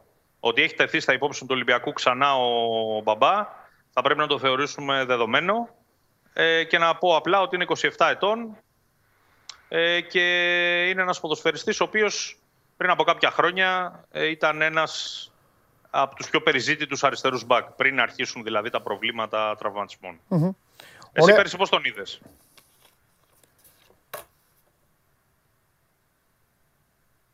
Ε, θα τον έπαιρνα. Εγώ θα τον έπαιρνα στην Ελλάδα. Θα Μάλιστα. το- αν ήμουν ο Πάοκ θα τον κράταγα, αν ήμουν Ολυμπιακός θα τον έπαιρνα. Ναι. Ε, συνεχώς, διαρκώς εξελισσόμενος μέσα στο πρωτάθλημα. Γινόταν όλο και καλύτερος. Χρειάστηκε προσαρμογή να βρει τα πατήματά του. Δύσκολη ομάδα ο Πάοκ. Πέρυσι του έτυχαν τόσα. Πήγε τον Και Πάοκ στον, δύσκολη χρονιά. πήγε τον Πάοκ τον στο- ΠΑΟΚ. πήγε τον Πάοκ στον τελικό του κυπέλου. Και τι να συζητάμε τώρα, παίξεις που ανοίξει την Τζέλση, που δούλευε στην Τζέλση, αν θα τον έπαιρναν σε μια ελληνική Και ομάδα. ήταν και βασικό στον τελικό του κυπέλου, έτσι. Ναι. Βγήκε στο τελευταίο λεπτό. Ναι, ναι, ναι. Ε, εγώ, αν, επι- εγώ αν μπορεί να τον πάρει ο Ολυμπιακός, ανεπιφύλακτα. Ανεπιφύλακτα να τον πάρεις, δηλαδή τι, μπροστά και σου έχω ξαναπεί ότι με το Ρέαπτσουκ δεν, ε, δεν υπάρχει κάτι του λείπει, υπάρχει, του λείπουν πράγματα εκεί. Ενδεχομένως Ε, είναι ο- και ένα δίδυμο που κουμπώνει. Δηλαδή, ο Ρέαπτσουκ καλύτερος αμυντικός. Ναι, Μια περίπτωση τύπου. Ναι. Εγώ δεν θα πω ο, μπαμπάς, ο, συγκεκρι- ο Ραχμάν Μπαμπάς συγκεκριμένα. Ναι. Αλλά μια τέτοια περίπτωση ποδοσφαιριστή ενδεχομένως αν έρθει να δώσει τη δυνατότητα Ναι. και στον προπονητή ναι. να διαλέγει σε κάθε παιχνίδι. 100%. ποιον θέλει. Πολύ καλή περίπτωση θα ήταν. Η καλύτερη κίνηση θα μπορούσε να κάνει. Τέλος πάντων. Κάτι τελευταίο σε ρωτάω, είναι δικό μου αυτό. Ο, Ναι. ο Ποντένσε, ε, ο γίγαντας Μέντες, στην α, συμφωνία που έγινε, στη μεταγραφή στους Wolves, ε, υπάρχει και ο Ολυμπιακός έχει, και, έχει να παίρνει και σε περίπτωση μεταγραφής, υπάρχει και μεταπολιτικό ποσό. Νομίζω πως όχι. Εντάξει. Αν θυμάμαι καλά, δεν είχε προβλεφθεί κάτι. Γιατί ενδιαφέρεται, Ωστόσο, ενδιαφέρεται για τον κοντό, για τον κοντό ενδιαφέρεται η Τότεναμ. η Τότεναμ. Η νέα ομάδα του, του πρώην προπονητή της Wolves. Ναι, ναι, ναι, ναι, ναι. ναι. Τέλος πάντων, εντάξει. Αυτές είναι δουλειές του, του Μέντες. Ναι. Ενδεχομένως να, αν πάει ο Ποντένς εκεί, Ναι, να φύγει πιο εύκολα ο Έντουαρτ. Γιατί ο Μάρκο Έντουαρτ, να θυμίσω, το 50% των δικαιωμάτων του ανήκει στην Τότεναμ. ναι. Και εκεί είναι δουλίτσα που ενδεχομένως ακόμα και ο Μέντες να μπορεί να βοηθήσει. Ωραία. Λοιπόν, φιλιά. ε, δύο πραγματάκια Α. στα πολύ γρήγορα. Παντελή. Ναι, ναι, ναι, ναι, ναι, ναι. Ε, να πούμε καταρχήν ότι στην ε, λίστα της UEFA μπήκαν και ο Τικίνιο και ο Μπα για να ξεφορτώσουν ε, αγωνιστικές της τιμωρίας τους. Ο Μπα έχει φάει μια αγωνιστική, ο Τικίνιο τρεις. Έξυπνη κίνηση. Ε, ε, Και σωστή. Ναι. Μπήκε και ο Κούντε στην ε, αποστολή και αρκετοί πιτσιρικάδες. Να πω επίσης ότι ε, για τον Μπουχαλάκη που έστειλε ένας φίλος χθες μια ερώτηση και έλεγε γιατί δεν είναι σε καλή κατάσταση μέχρι τώρα. Ε, ισχύει αυτό που αναλύσαμε χθες και συζητήσαμε ότι οι βασικοί παίχτες του Ολυμπιακού φέτος το καλοκαίρι έκαναν και διακοπές Έλα, εντάξει. και κανονική Ποιο- ε, προετοιμασία. ήθελε Θα να τον λίγο κράξει, χρόνο. μωρέ. Τον έκραζε. Το είχε στείλει 10 φορές ο φίλος αυτό. Τα έβλεπα. Ναι, Εντάξει. εν πάση περιπτώσει, εγώ το λέω γενικά Εντάξει, γιατί το να κράξει συζητήσαμε το- και για τον το Εμβιλά, παιδί τώρα, ναι. το συζητήσαμε και για τον Καμαρά. Ε, Λοιπόν, και από εκεί και πέρα να κλείσω όπως ξεκίνησα. Ναι. Ε, γιατί είπα ότι η περίπτωση του Νκουντού από την Πεσίκτας περισσότερο στο δικό μου μυαλό μοιάζει με λαγό και όχι με πραγματικό στόχο του ολυμπιακου Τόσο ο Μάρκος Έντουαρτς όσο και ο Ρόνι Λόπες Σεβίλης είναι αριστεροπόδαροι που, σ- που ξεκινούν συνήθως προς το θέση του από δεξιά. Ο Ενκουντού είναι το ακριβώς αντίθετο. Είναι δεξιοπόδαρος που ξεκινάει από αριστερά. Είναι άλλο στυλ παίκτη. Και δεν πρέπει να ξεχνάμε ότι ο Ολυμπιακός αυτή τη στιγμή ως βασική προπόθεση έχει θέση, αν βρει και τα καταφέρει, να πάρει έναν αριστεροπόδαρο εξτρέμ που δεν έχει κανέναν. Ωραία, το κρατάμε αυτό. Συν το ότι θα περιμένουμε να δούμε και ποια θα είναι η μεταγραφή του Ολυμπιακού τον Αύγουστο. Φιλιά. Να σε ευχαριστήσω και εσένα. Να ευχαριστήσω και το φίλο που χθες κάτω από την εκπομπή έστειλε μήνυμα. Μιας και πήγε καλά ο γιος μου σε εξετάσεις, θα του πάρω και ένα διαρκεία στο Α, Ολυμπιακό. ναι, μπράβο, ρε φίλε, θέλω να σου το πω. Χθες ήταν ή σημερινό. Χθες Παρασκευή. το στείλε ο φίλος. Τέλεια, τέλεια, τέλεια, τέλεια. Μπράβο, να πάρεις, να πάρεις το δώρο στο παιδί. Α τα διαρκεία, πάρει πια ακριβό πράγμα. Έλα, φιλιά. Έλα, bye, bye. Καλή συνέχεια. Γεια σου, ρε Σταύρο. Γεια σου. Σταύρος Γεωργακόπουλος, αυτά και με τον Ολυμπιακό και τώρα θα, ε, θα περιμένουμε. Α, τώρα ήρθε η ώρα να ανοίξει η πόρτα. Πού είμαι, σχολείο. Α, καλά είμαι, παρά δέκα. Έλα, βάλ τον μέσα. Όχι, έξω είναι, βγάζει λόγο. Τσακώνεται, τσακώνεται με το ματίκα, βρεις το ματίκα. Σίγουρα για το, για το τέτοιο, για το Sky. Καλωδιωμένος είναι, έρχεται. Παναγία μου. Α το ρε Μίτσο, μη σηκώνει αν το ανοίγεις τις πόρτες. Ανοίξει μόνος του. Τι του κάνετε, το, να- αυτά του κάνετε, του ανοίγετε και τις πόρτες. Και στο τέλος δεν μπορεί να, να- Το τηλέφωνο από έτσι, έτσι δεν μπορεί να το γυρίσει. Μας πήγε τον Αντοκούμπο τώρα, καθίστε. καθίστε Μας πήγε τον Αντοκούμπο τώρα. Αχ, Λιόν που λέτε παιδιά, έχω πάει πολλές φορές. Πολλές φορές. Έχω πάει στη Λιόν καμιά δεκαριά φορές. Τρεις φορές έχω πάει για Champions League και άλλες 7 φορές για Βιλερμπάν. ε, τε- Τι είναι αγόρι Δεν μου; χωράω, δεν χωράω. Δεν, χωρά, δεν χωράς. Πήρα κιλά. Αφού Αντί να χθες- χάσω. Αφού χθες έκανες το, τον Άλαν Άιβερσον. Όχι τον άλλο. Με τα αριστερό. ε, Δεν είμαι καταρχάς. Μου δείξανε ένα βίντεο. Και μου είπανε ότι βγήκα εγώ από, μια, από ένα κολέγιο. Δεν ήμουν εγώ χθε. Βάλανε το κεφάλι μου. Άλλος ήταν. Έλα, δεν κα- ξέρω τώρα, καλά- δεν ξέρω. Καλά περάσατε. Ωραία, ναι. Ξέρεις, είμαστε σαν παιδάκια. Θέλουμε να παίξουμε άλλες δύο ώρες. Αλλά δεν ε, μπορούσαμε. Λοιπόν, εγώ που είμαι αυστηρός κριτής Ναι. και Βλαχόπουλος με μείον 10 κιλά παίζει εσκανά. Α, β. Β εθνική. Δεν βλέπεις κανένα, γι' αυτό δεν έχεις τη β εθνική. Ε, όχι, δεν έχω δει εθνική. Β εθνική. Ωραία, ακόμα καλύτερα, μπράβο. Ε, Καβαλιεράτος Με 50 με κιλά. μείον 50 κιλά παίζει Α2. Ναι. με μείον 50 κιλά παίζει Α2. Και Ε, Γιαννάκης, έτσι όπω είναι, παίζει Α1. Εντάξει, ναι. Καλά Πώς ήταν ο είναι τώρα; Γιαννάκης, Καλά ήταν ο Γιαννάκης. Έχει χάσει και κιλά και έχει γίνει στυλάκι. Ναι. Τρομερός. Τι γίνεται; Τον έβγαλες από την εθνική οδό. Τι κάνεις, Ρε. Βγάζεις από την εθνική οδό αυτών των πατρών. Ένας Βγάζεις είναι- από το κολέγιο. Βγάζεις Το από την Phoenix, Αγγλία. Από το Phoenix. Βγάζεις από το Φίνιξ. Ε, δεν γίνεται. Έλα, αυτό δεν είναι εκπομπή. Έτσι. Ωραίο ήταν. Ο τώρα. τέτοιος. Παίρναγαν νταλίκες από Του πίσω. ΟΗΕ είμαι, ναι. Άλλο η Ντάλη και άλλο τα δύο. Τι, τι κάναμε λάθος; Μισό. Ναι, Γιώργο μου. Πολύ ωραία. Λοιπόν, το Mega Channel. ΟΚ. Το Mega Channel θα δείχνει έναν αγώνα του Champions League κάθε Τετάρτη και τους τρεις τελικούς το 22, το 23 και το 24.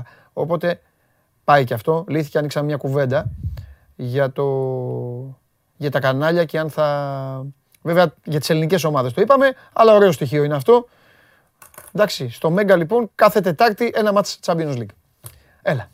Λοιπόν, σας είδαμε το Ντρίγκα. Τα Ναι. είπατε ωραία. Ναι. Λοιπόν, ο Σαφέρης δεν πουλιέται. Ναι, ναι, ναι. Ο Σαφέρης είναι ο. Σαφέρης λέγονταν. ο Σα- Ήταν ταινία. Ε, Α, ταινία ήταν, εντάξει. αφού ρώτησα. Πρωταθλητές. Ταινία ή Σύρια. Κοίτα, ο Σαφέρης Τον δεν πουλιέται. μπέρδεψα, τον μπέρδεψα το σύριαλ, τον μπέρδεψα με τον Τζαρούχα που ήταν τερματοφύλακας. Και είχε, Άλλο αυτό. είχε βαφτεί και με μουστάκια γά, τι έχουν κάνει. Ο Γιατί Σαφέρη στην δεν Ελλάδα πουλιέται. δεν μπορούν να γυρίσουν μια ωραία ταινία αθλητική. Ωραία ήταν αυτή. Ωραία. Η πρώτη ε, ταινία εννοώ- αθλητική είχαμε δει το τέτοιο, το τερματοφύλακα, πώς λέγονταν, η φανέλα, με φανέλα με το 9. Η πρώτη, ναι, με Τζόρτζογλου. Ναι. Αλλά αυτό ήταν ο Σαφέρης, δεν πουλιέται, Και έπαιζε ψάλτης, Α2. ράκος νούμερο... λοιπόν, ε, και κάτι άλλο ήθελα να πω τώρα. Το Σαφέρη όχι, Όχι. δεν πουλήθηκε. Τελικά, Κέρδισε ο τελικά ο Ιωνικός. καλύτερος τερματοφύλακας που θα μπορούσε να οδηγήσει στην Αγγλία σε ένα τίτλο είναι ο Μπεν Λίπερ. Τερματοφύλακας γιατρός. Που στο τέλος έμεινε και σε καροτσάκι, είχε μείνει και τον πετάξαν στην πισίνα. Manchester City η ομάδα. Αγαπημένος μου. Διάβαζες; Εγώ, εγώ τι είναι, μπλεκ και αγόρι δεν Manchester γίνεται. City. Manchester City. Μπλέκα και Ο- αγόρι ο φίλος διαβάζαμε. του- Ο φίλος του που ήταν πίσω από το τέρμα, ο Χοντρούλης, ο Φρόγκ Φορφλίν. Ναι, Τα ναι, θυμάμαι ναι, όλοι. ναι. Ο τερματοφύλακα γιατρός ήταν ο ήρωάς μου εμένα σε αυτά Ναι. τα, τα, Και πώς τα λέω, μπροστά περιοδικά. ο επιθετικός με το μουσάκι που έβαζε τα γκολ, πώς Ε, εγώ δεν λεγόταν. τον θυμάμαι αυτό. Και γράφανε μετά από μια μεγάλη παλιά του, Ναι. του Μπεν, ο Τζίμι Βόρθ. Jimmy Worth. Εκεί ήταν Common England. Αυτό ήταν. Ήταν Άγγλος, ήταν τύπο Σκοτσέζο Ιρλανδό, Όχι, δεν όχι. θυμάμαι. Ήταν εθνική Αγγλία. Αγγλίας. Ε, Είχε παίξει εθνική Αγγλία στο Μπλεκ. Manchester City. Μπλεκ ή αγόρι ήταν ο. Black, Μπλεκ, Μπλεκ. Ξεκινάγαμε με τον Μπλεκ. Ήταν η, και τρίτη, πηγαίναμε- ήταν η τρίτη ιστορία. Τρίτη. Μπλεκ, το δεύτερο ποιο Παιδί ήταν. Πάνθυρας. Ψέματα. Πάν- Το παιδί Πάνθυρας ήταν η Τα- τελευταία Τα ιστορία. διάβαζες όλα. Μόνο μπλεκ. Μπλε, Φανατικά. περίμενε, άλλο λέω. Στο Μπλεκ τα διάβαζες όλα γιατί εγώ είχα τον Μπλεκ. Δε- Το δεύτερο νομίζω δεν το διάβαζα. Όλα, Πήγαινα όλα. στον Μπεν Λίπερ. Το Μπάνθυρα το διάβαζα, αλλά ήταν 4-5 ιστορίες. Δεν μου άρεσαν όλες. Είχε άλλη μία ποδοσφαιρική που ήταν εντάξει. Κούτσα κούτσα προς τη δόξα. Κούτσα κούτσα προς τη δόξα. Ήταν στο άλλο κομμάτι. Όχι, Black. Black. Πρώτη τελευταία ιστορία. Ναι, ναι, ναι. Σε κράταγε σε αγωνία. Μέχρι να βγει το γκολ εκεί και όλα τα υπόλοιπα. Ωραία. Αυτό. Μετά πάμε τώρα. Πάμε. Πού να ξέρει τώρα αυτοί α, οι περισσότεροι. Είχε βγει τον Black Οι πριν λίγο καιρό. περισσότεροι τώρα είμαι σίγουρος ότι. Ε, πιστεύουν- φύγανε. Όχι, Τι είμαστε πιστεύουν- τρελοί. Πιστεύουν ότι ναι. Πιστεύουν ότι λέμε ακατάληπτα. Ναι, όχι, είμαστε Υπάρχουν παππού- όμως, είμαι σίγουρος και κάποιοι οι οποίοι αποθεώνουν. Εί- Είμαστε Λίγοι. σαν τους παππούδες που έχουν Γιατί, πάει στο ρε, καφενείο και συζητούν τις ιστορίες. Εδώ καλά, θα πείτε για μπάσκετ, θα πείτε για μπάσκετ. Ε, Είπαμε, δεν είπαμε με τον Τρίγκα, Έλα, δεν μωρέ, είπαμε με πες τον μου, Σταύρο. πες μου, πες Για τα τον Ολυμπιακό ίδια. μόνο. Για τον Πες Ολυμπιακό. τα Γιατί ο Αντετοκούνμπο πήγε στη Βιλερμπάν; Ε, Λοιπόν, ο ναι. Αντετοκούνμπο πήγε στη Βιλερμπάν Άντε, μπράβο, με πες. το 1 τρίτο των χρημάτων που του δίνει ο Ολυμπιακός. ΟΚ. 100 χιλιάρικα πήρε το χρόνο. Έλα, ε. Γιατί δεν τον ενδιέφερε το, τα χρήματα. Η θέση. Του, δώσανε, ε, του είπαν εγγυημένη δωδεκάδα και 20 λεπτά ε, ότι θα παίζει στην Ευρωλίγα. Κάτι που ο Ολυμπιακός δεν μπορούσε να το, το δώσει. γιατί ναι. δεν θα παίζει, ήταν πολύ πιθανό να είναι εκτός δεκάδα στην Ευρωλίγα. Ναι. Αν θυμάστε, συζητάγαμε ότι αυτό που ε, ήταν στο επίκεντρο ήταν το ελληνικό πρωτάθλημα. Αν θα παίξει το ελληνικό πρωτάθλημα. Το θέμα είναι ότι τελικά πήγε στη Βιλερμπάν αφού ο Ολυμπιακός μπήκε στο ελληνικό πρωτάθλημα. Ε, θεώρησε ότι παίζοντας περισσότερο στην ε, Euroleague θα μπορέσει να βελτιωθεί. Για τον Ολυμπιακό ούτως ή άλλως ήταν μια επένδυση, δεν ήταν παίκτης ο οποίος τον έκαιγε για φέτος. Ήταν μια επένδυση ούτως ώστε στο μέλλον να μπορέσει να φτιάξει, να παίξει. Θα ήταν πέμπτο-έκτο ψηλός. Στου Σέντερ θα ήταν ο Φαλ μαζί με τον Μάρτιν και ο Λιβιό συμπληρωματικός και ο Κώστας Αντοκούμπο. Ήταν ε, μια, ένα πολύ καλό project για τον ε, Ολυμπιακό, αν τον έπαιρνε με 2 συν 2. Δεν τον πήρε, δεν χαλάει κάτι στο φετινό σχεδιασμό. Απλά ε, μια επένδυση που θα έκανε δεν ε, την ε, έκανε. Θα ήταν ο δε- ο 10ο, 13ο παίκτης, Ναι. κάπως έτσι. Ε, αυτά για τον Αντεντοκούμπο, γιατί ε, ήταν ένας παίκτης που τον βρέθηκε πολύ κοντά στον ε, Ολυμπιακό. Αρχικά τον ήθελε και ο Παναθηναϊκός, αλλά ανάμεσα στους δύο είχε επιλέξει τον Ολυμπιακό. Πήγε στην ε, Βίλερμπαν και ο Ολυμπιακός κοιτάζει άλλες περιπτώσεις. Δεν ξέρω αν θα πάρει τελικά Ναι. εκτός σέντερ.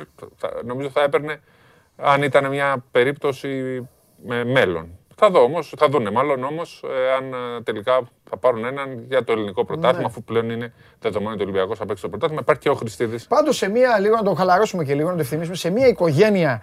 Γιατί τα παιδιά, ρε παιδί μου, και ο, ο μπαμπάς, ο Γιάννης, είχε φωτογραφία στο Καραϊσκάκι με φανέλα. Ήταν, Ολ- ε, είναι Ολυμπιακό οικογένεια. Δεν είναι γραφτό του ακόμα κανενός να παίξει τον Ολυμπιακό. Ναι. Θανάσης έπαιξε και στον Παναθηναϊκό. Δηλαδή έπαιξε στη. Και κάποια στιγμή που συζητήθηκε Και για ο τον Κώστας, ο Ολυμπιακό. Κώστας έκανε προπονήσεις με τον Παναθηναϊκό. Ναι, έκανε πέρσι. Ναι, πέρσι έκανε έκανε προετοιμασία. προπονήσεις με τον, ναι. Κάποια στιγμή συζητήθηκε για τον Ολυμπιακό μόλις έφυγε από τον Παναθηναϊκό, αλλά πήγε τελικά στο Ναι, Milwaukee. ναι, ναι, αλήθεια. Ζήταγε Μέχρι και- τώρα, για την ώρα η σχέση ακόμα είναι που πηγαίνουν και βλέπουν. Ναι. Στο... Έβλεπαν εκεί, ήταν πολύ συχνά στο, πριν γίνουν διάσημοι. Όταν Όχι, ήταν και- απλά. και τώρα πηγαίνουν, ναι, όποτε είναι στην Ελλάδα, Απλά βλέπω. όταν ήταν τότε έμπαιναν, ξέρεις, τα μικρά παιδάκια και Ναι, έμπαιναν ναι. και έβλεπαν τα μάτια Ναι, μαζί ναι. με τους φίλους τους. Και στο Ήταν ποδόσφαιρο. μια άλλη περίπτωση. Σωστό, δηλαδή, σωστό. τώρα πάνε, τους ανοίγουν τις πόρτες και τους Και, λένε και εντάξει, μπείτε μέσα. εντάξει, απλά- τότε ξέρεις, ήταν πιο δύσκολο. Είναι Είναι μια να ωραία- μπούμε, να δούμε. Είναι μια ωραία ιστορία τέλος πάντων. Γιατί Ναι. είναι και τέσσερις και θέλω να, να δούμε πώς θα εξελιχθεί, ρε παιδί. μου. Πηγαίναν στα μάτια, Αυτό. δεν να Ναι. μπούμε από εδώ να κάτσουμε. Ήταν κανονικοί απλοί άνθρωποι που Σωστό. φύλατε που δεν τους ήξερε ο πολλοί κόσμος και πηγαίναν πολύ συχνά στο Σωστό. σεφ για να βλέπουν τα παιχνίδια. Εντάξει. Ε, ποιος ξέρει στο μέλλον; Δεν ξέρει κανείς. Ποτέ. Ε, το θέμα είναι τώρα όμως δεν μα νοιάζει ο Ολυμπιακός για του Αντοκούμπο, το Παναθηναϊκό στη ΑΕΚ. Μα νοιάζει να το πάρουν το ματσάκι την Κυριακή το Έχεις πρωί. τρελαθεί, ε. Ναι, ναι, ναι. Το θέλω πάρα πολύ. Θα το δεις. Όλα τα έχω δει. Θα ξενυχτήσω, ε. Όλα Κάνω τα δήλωση. έχω δει. Ε, Απλά- Ξέρεις γιατί θα ξενυχτήσω. Επειδή κάθεται καλά, είναι Σάββατο προ Κυριακή. Αλλιώ. Λαϊβάκι μετά την Κυριακή 9.30 ώρα, ξέρεις έτσι. Τι, Θα βγούμε. εδώ; Με μακρύ, ναι. Να σου κανονίσω; Δεν Νομίζω το έχεις πει. Το έχω. να τα- Το έχεις πει στο Το σώζοντα. έχω πει στο σώζοντα. Εντάξει, εντάξει. Εντάξει. Ελπίζω Με να το μακρύ; θυμηθεί. Ε, με μακρύ. Πού παρε, παρετεί το, τε- του είπα, του είπα να χάσει 10 κιλά ε, και τώρα θα πάει να γίνει μπασκετμπολίστας. Λες. Με μακρύ θα Παντελής. γίνει ωραία Ναι. ανάλυση αμέσως μετά το ματ. Ναι. Αριζόνα ο, Τι άρχισε. ο Χάρης. Α, μπέρδεψες. Αριζόνα. Έχουμε μακάρι να γίνει το 3-2 και να Ναι. πανηγυρίσουμε λίγο. Ναι. Έτσι, γιατί είναι σημαντικό και για την Ελλάδα είναι, παρότι Ναι. δεν το βλέπουμε ως εθνική Ελλάδας, ούτε είναι εθνική Ελλάδας, ούτε είναι ελληνική ομάδα. Αλλά όπως και να το κάνουμε, Έλληνας παίκτης σε τελικούς και τόσο κοντά, δεν είναι, ξέρω αν Ναι. ποτέ θα ξαναφτάσει Ε, ποτέ στην ε, ιστορία. ο ίδιος. Εκτός από αυτό. Ναι. Ε, Ο ίδιος σίγουρα. Ναι, Να είναι καλά το άνθρωπος, να κάνει αυτές τις τάπες σαν το. Ή κανένας Ρέιτερ. α- Ή κανένας αδερφός του. Κανένας Αλέξανδρος. Ε, δεν, είναι- παίζει πολύ χαμηλά. Δεν νομίζω ότι μπορεί. Αυτή τη στιγμή δηλαδή, πήγε και έπαιξε γάμα Ισπανίας. Δεν είναι. Λέγανε ότι είναι... Λέ, στην αρχή λέγανε ότι θα γίνει καλύτερος. Αλλά όλους του καλύτερου τους βγάζαν στην αρχή. Δηλαδή, άμα ρωτήσει ο Γιάννης, ο καλύτερος είναι ο Κώστας, ο καλύτερος είναι ο Αλέξης. Εντάξει, το έλεγε ο Ναι, Γιάννης ναι. μου για τα αδέρφια του. Καλά Ναι, ναι. έκανε. Μάλιστα. Τίποτα άλλο έχουμε; Ε, τίποτα καινούριο, όχι. Δεν Τίποτα. έχω. Καμιά ΑΕΚ και αυτά. Ε, άμα δεν έχεις εσύ, δεν έχει κανείς. Εσύ είσαι το κίνηση στα νύμα. Οι εκλογές που θα γίνουν; 12 Σεπτέμβρη έχουν οριστεί. εντάξει. Ναι, δεν αλλάζει αυτό. Είναι η ερώτηση. Το Χωριανόπουλο Ναι, ναι. τον ρωτάω τι κάνουν στο, στο κελί στην Τέργα 6. Εσένα σε ρωτάω τι γίνεται 12 εκλογή. Σεπτέμβρη έχουν οριστεί εκλογές. Ναι. Πιστεύαν ότι θα γίνουν κανονικά, Ναι. ότι μέχρι τότε θα έχει αλλάξει, θα έχει ανοίξει η Ελλάδα. Τώρα έτσι όπως πάει, το βλέπω όχι με Α, ηλεκτρονικές και τον τζάκωσα. Τι, τον τι, βρήκα τι, έναν. τι, τι, τι, τι λέει, Νίκος τι λέει. Παπαδημητρίου με χεζόνια, τι γίνεται. Καλέ μου, Νίκο. Α, έχασες, έπαιξες Το και στέλ... έχασες. Όχι, δεν έχασε. Δεν έχασε γιατί δόξα τω Μπορεί να Θεώ η πάει εκπομπή πίσω. βγαίνει έτσι. Νίκο, Κέρσορας, πίσω. Θα σε βοηθήσω, ρε Μπαγάσα. 40. Γύρω στι 12.30. 40, στο 40. Θα πας 38 λεπτά. Στο 38 λεπτά. Το έχεις ήδη στα μπάρ εκεί; Ναι, γιατί πέτυχα τον τρίγκα όταν άνοιξε. Πήγαινε στο το- 38 και δες τα όλα. Μπορεί να Άιντε. είναι 38, πήγε Χάρη και σου κάτι κάνω. λίγα δευτερόλεπτα. Ήμουν σίγουρος ότι κάποιος θα πετάγονταν εκεί, θα το έλεγε. Ε, Τρίγκας από εθνική οδό. Τρίγκας, μπράβο, τρίγκας από εθνική οδό. Λοιπόν, καλά, έλα. Τα λέμε, τα λέμε, Δευτέρα. τα λέμε τη Δευτέρα. Και Κυριακή ο κόσμος Όπου να θα τα έχω- μαζί. Ναι, Κυριακή πρωί ξυπνήστε. Ξυπνήστε. Κοίταξε. Θα σας δώσω εγώ εντολή. Όσοι δείτε το ματ, μην ξυπνήσετε. Εντάξει, δεν πάνε να δουν και το μάτς και να δουν και το. Όσοι όμω Ε, το μάτι θα τελειώσει 7 παρατέταρτο, Μπράβο. 7 παρά 20. Μείνετε εκεί δύο ώρες, ξυπνήστε δύο να μισή. πάτε εκκλησία. Ε, Θα μαζείτε τέτοιος. Και Θα να πάτε δείτε. κι εσείς πίσω, μπείτε στο YouTube, θα μαζείτε. Α, μπράβο, να δουν. Όταν Σωστό. ξυπνήσετε με την ησυχία Σωστό. σας. Και να δουν ε, Σπύρο Καβαλιαράτο και Στέφανο Μακρύ. Φιλιά. Ο Μακρύς ήταν αυτός που δεν έβρισκες. Που έλεγες ποιος είναι αυτός, ποιος είναι αυτός. Α, το 4 έλεγα. Ο με το- Μακρύς. ο- Άρα Στεφανάρα, sorry, φίλε. Ε, ναι, δεν τον έβρισκες. Και σου λέω ποιος είναι και μου λες ο Τρίγκας. Λέω άλλο να ρωτάω, άλλο μου λέει. Ναι, ρε, γιατί εγώ. Τα έχεις κάνει λίμπα. Δεν άκουγα. Έλεγες μπροστά, πίσω. Λοιπόν, μετρήσανε τις προσπάθειές μου. 7. Ναι. Το είδα μετά, στο, το είδα στο βάρ. Μα για, το, για καλό το έκανα. ρε. άκουγα, Να μωρέ. πεις και εκεί τι είναι. Αφού δεν κάποια στιγμή άκουσα όμως και Εντάξει, απάντησα. έγινε, άντε, άντε. Λοιπόν, έλα κοντά θα Αφού τελειώσω. έπαιζα μπάσκετ δεν μπορούσα να έχω ακουστικά τώρα. Εντάξει, έπα- Πυράκο μου. Εντάξει, λοιπόν, άντε, φιλιά. Έρχεται Δευτέρα. άλλο, τίποτα, φεύγουμε; Τσάρλι. Ναι, όχι, δεν Άι, φεύγουμε, τσάρλι. δεν φεύγουμε. δεν Τσάρλι. φεύγουμε. Γεια Δεν σας. φεύγουμε. Γεια. Γυρνάω πίσω με μελαγχολία. Καλό. το καλύτερο που έχεις πει είναι αυτό. Ρε το να... Γυρνάει με μελαχρονία, ξέρετε, ψάχνει να βρει ψυγείο. Τον- Θα τον φτιάξουμε όμως, το καλύτερο που έχει πει. Λοιπόν, πάμε. Έλα, Χαφναφιόρντουρ. Εγώ το είπα, εσύ το έπιασες.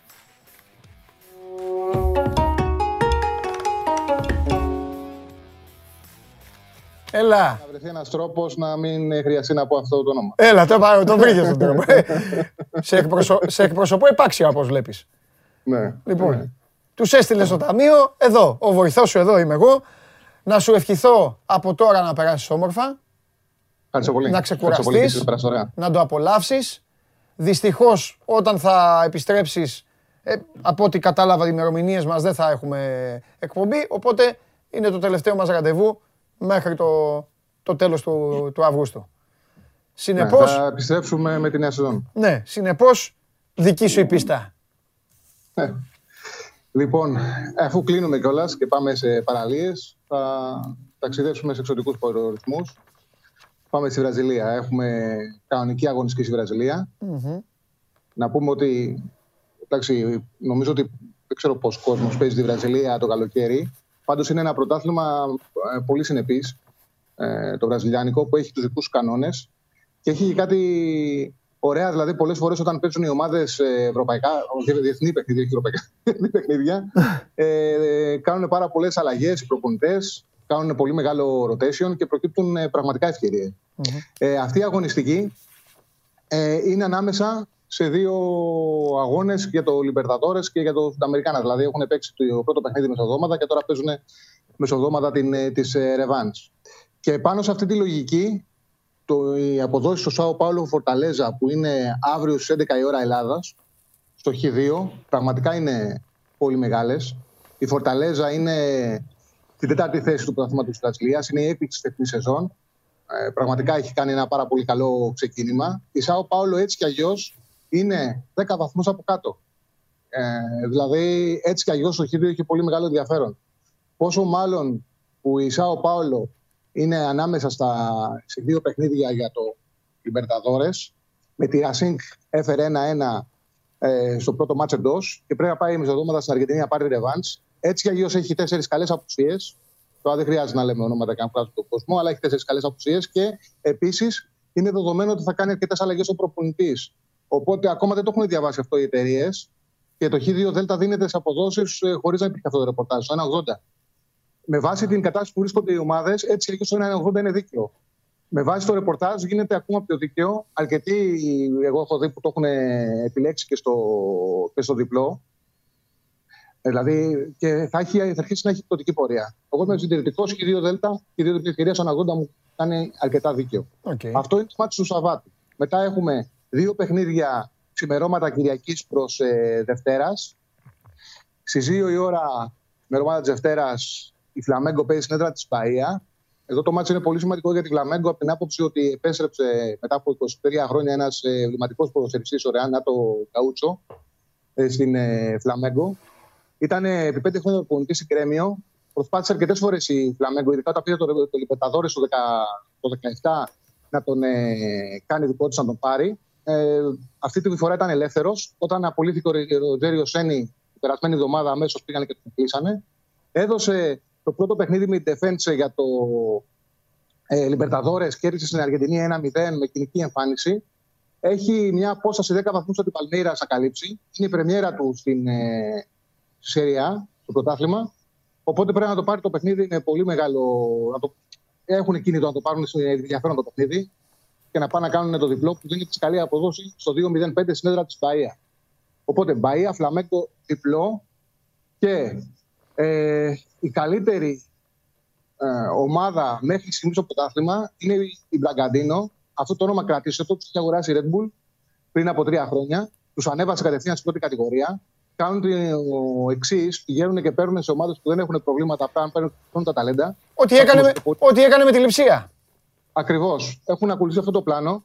Τη δεύτερη χρονιά βγήκανε στις μεθέσει τη βαθμολογίας, πήραν το ειστήριο του Αμερικάνα. Ε, Φέτος πριν από δύο αγωνιστικέ ήταν πρώτη. Ε, σήμερα είναι στη δεύτερη θέση, δύο βαθμού του Παλμέιρας. Ο στόχος του συλλόγου πάντως είναι να μπει στην Εξάδα και να, το επόμενο βήμα να είναι το Λιμπερταδόρες. Οι ίδιοι έχουν, παίζανε στον Αμερικάνο, έχουν καθαρίσει, κέρδισαν 2-0 μια Ιντεπετιέντε από το Συνισπερινό εκτός έδρας και τους έχουν μισοδόματα σήμερα. Η Σάντος εχθές το βράδυ έπαιξε ε, ε, με την Ιντεπετιέντε την κανονική Λιμπερταδόρες, κέρδισε 1-0 ε, Σουδαμερικάνα έπαιξε, συγγνώμη, και δύο παίκτες Σουδαμερικάνα. Κέρδισε 1-0. Είναι κουρασμένη γιατί έπαιξε με 48 ώρες διαφορά σε σχέση με την Πλακατίνο. Και επίσης είναι ανοιχτή, διαφο- είναι ανοιχτή η revenge. Και γι' αυτό το λόγο η Σάντος θα κάνει εκτεταμένο rotation στο παιχνίδι. Mm-hmm. Οπότε ο άσος της Μπραγκαντίνο έχει έτσι 20 ενδιαφέρον που δίνεται στο 2-0-5. Είναι δύο καλές αποδόσεις για τα ξημερώματα της Κυριακής και δύο στο 2-0-5. Το διπλό της Φλαμέγκο Μπαία Φλαμέγκο διπλό και ο Άσος Μπραγκαντίνο με την Σάντος. Και επειδή θα λείψω, ναι. και επειδή μου άρεσε και το ρεπορτάζ, θα σα πω και ένα για τη Δευτέρα ξημερώματα Τρίτης. Ε, Αμέρικα Μινέιρο Sport Recife στον Άσο και εδώ στο 2. Η, Αμέρικο, ε, η Sport Recife είναι υποδιάλυση. Κάνουν του Σαββατοκύριακο εκλογές. Προσάνε στους παίκτες τρεις μήνες. Παρετήθηκε ο πρόεδρος. Αν ε, χάσουν τον Αμέρικα Μινέιρο, φεύγει ο προπονητής, τον λένε Λόουζερ, και δεν τον θέλει κανένας αυτή τη στιγμή στην ομάδα. Και πάνε στη, θα πάνε στο Μινέιρο. Αυτά τα μάτια χάνουν στη Βραζιλία. Θα χάσουν, να απολυθεί ο προπονητής, να αλλάξει και η διοίκηση και να ξεκινήσουν μια νέα πραγματικότητα. Θα, πάνε, θα πάνε να διαλυθούν δηλαδή. Θα πάνε να διαλύσουν την ομάδα τους. Ε, είναι σε απόδοση 2. Το πιο πιθανό είναι τη Δευτέρα που ο Περπερίτε να είναι πιο χαμηλά η απόδοση του ναι. Αμέρικα Μινέιρο. Αυτές οι τέσσερις επιλογές είναι για το πρωτάθλημα της Βραζιλίας. Ωραία. Με αυτά σας αποχαιρετώ. Είχαμε μια, ένα ωραίο κλείσιμο σεζόν γιατί ξεκινήσαμε στο τέλος της ε, Μια χαρά ήμασταν. Μια ναι. χαρά ήμασταν. Καλά πήγαμε. και τράβηξες και μεγάλο κουπί στο Euro. Ήταν, οι διοργάνωσει πάντα είναι δύσκολες. Πάντα. Για, γιατί είναι κάθε μέρα, κάθε μέρα, κάθε μέρα. Λοιπόν, Το μαζέψαμε στο τέλος. Το μαζέψαμε στο ναι, τέλος. ναι, ναι, ναι, σωστά, σωστά. Φιλιά πολλά, καλά μπάνια και εμείς τα λέμε. Και στην Παντελή μου και σε όλους τους φίλους. Να σε καλά, γεια σου Τσάρλι. Λοιπόν, περισσότερο Τσάρλι, τέλος Αυγούστου, με την ε, επιστροφή, πρώτα ο Θεός, του Show Must Go Live. Όμως το στοίχημα εδώ από την εκπομπή δεν θα απουσιάζει. Θα μπαίνει μέσα, θα μπαίνει ο Περπερίδης. Πώς σας έδινε εκεί κάτι που έβγαινε και κάνει live Instagram στο Euro και δεν πετύχαινε τίποτα. Θα έχω και ένα κουβά δίπλα μου, γιατί το σύνθημα είναι ένα. Τσάρλι, δεν θα γίνεις ποτέ. Αυτό θα του λέω. Λοιπόν, Έλα, πολύ καλά τελείωσα. 2 και 10. Σας το είχα πει. Δεν θα είναι όπως χθε, αλλά καλά θα είναι. Φιλιά πολλά. Να περνάτε όμορφα. Άλλο ένα show must go on live. Έφτασε στο τέλος. Είναι η ευκαιρία σας το Σαββατοκύριακο. Φτιάξτε βιντεάκια όσοι θέλετε να πάτε τζάμπα διακοπές και στείλτε τα στο mail. Σώζοντα, βάλε το mail, το κάνω δώρο. Δεν το έχω ξανακάνει. Πρώτη φορά και τελευταία. SMGO παπάκι sport24.gr. Στείλτε τα βιντεάκια σας ένας από εσάς θα ψηφιστεί από όλους εσάς. Εσείς θα ψηφίσετε, όποιον θέλετε θα στείλετε για να πάει διακοπές πέντε μέρες στον Άφλιο για δύο άτομα. Τα πάντα πληρωμένα. Όλα, όλα αυτά που βλέπετε εκεί. Αυτοκίνητο θα πάρει, θα πάει, θα τρώει τζάμπα εκεί πάνω δεξιά και θα κοιμάται και θα κάνει ό,τι γουστάρει στο ξενοδοχείο που βλέπετε. Είμαι ο Παντελής Διαμαντόπουλος. Σας ευχαριστώ πάρα πολύ που μου κάνατε παρέα. Πέρασα υπέροχα και αυτή τη βδομάδα χάρη σε εσάς. Τα λέμε τη Δευτέρα στις 12. Φιλιά πολλά.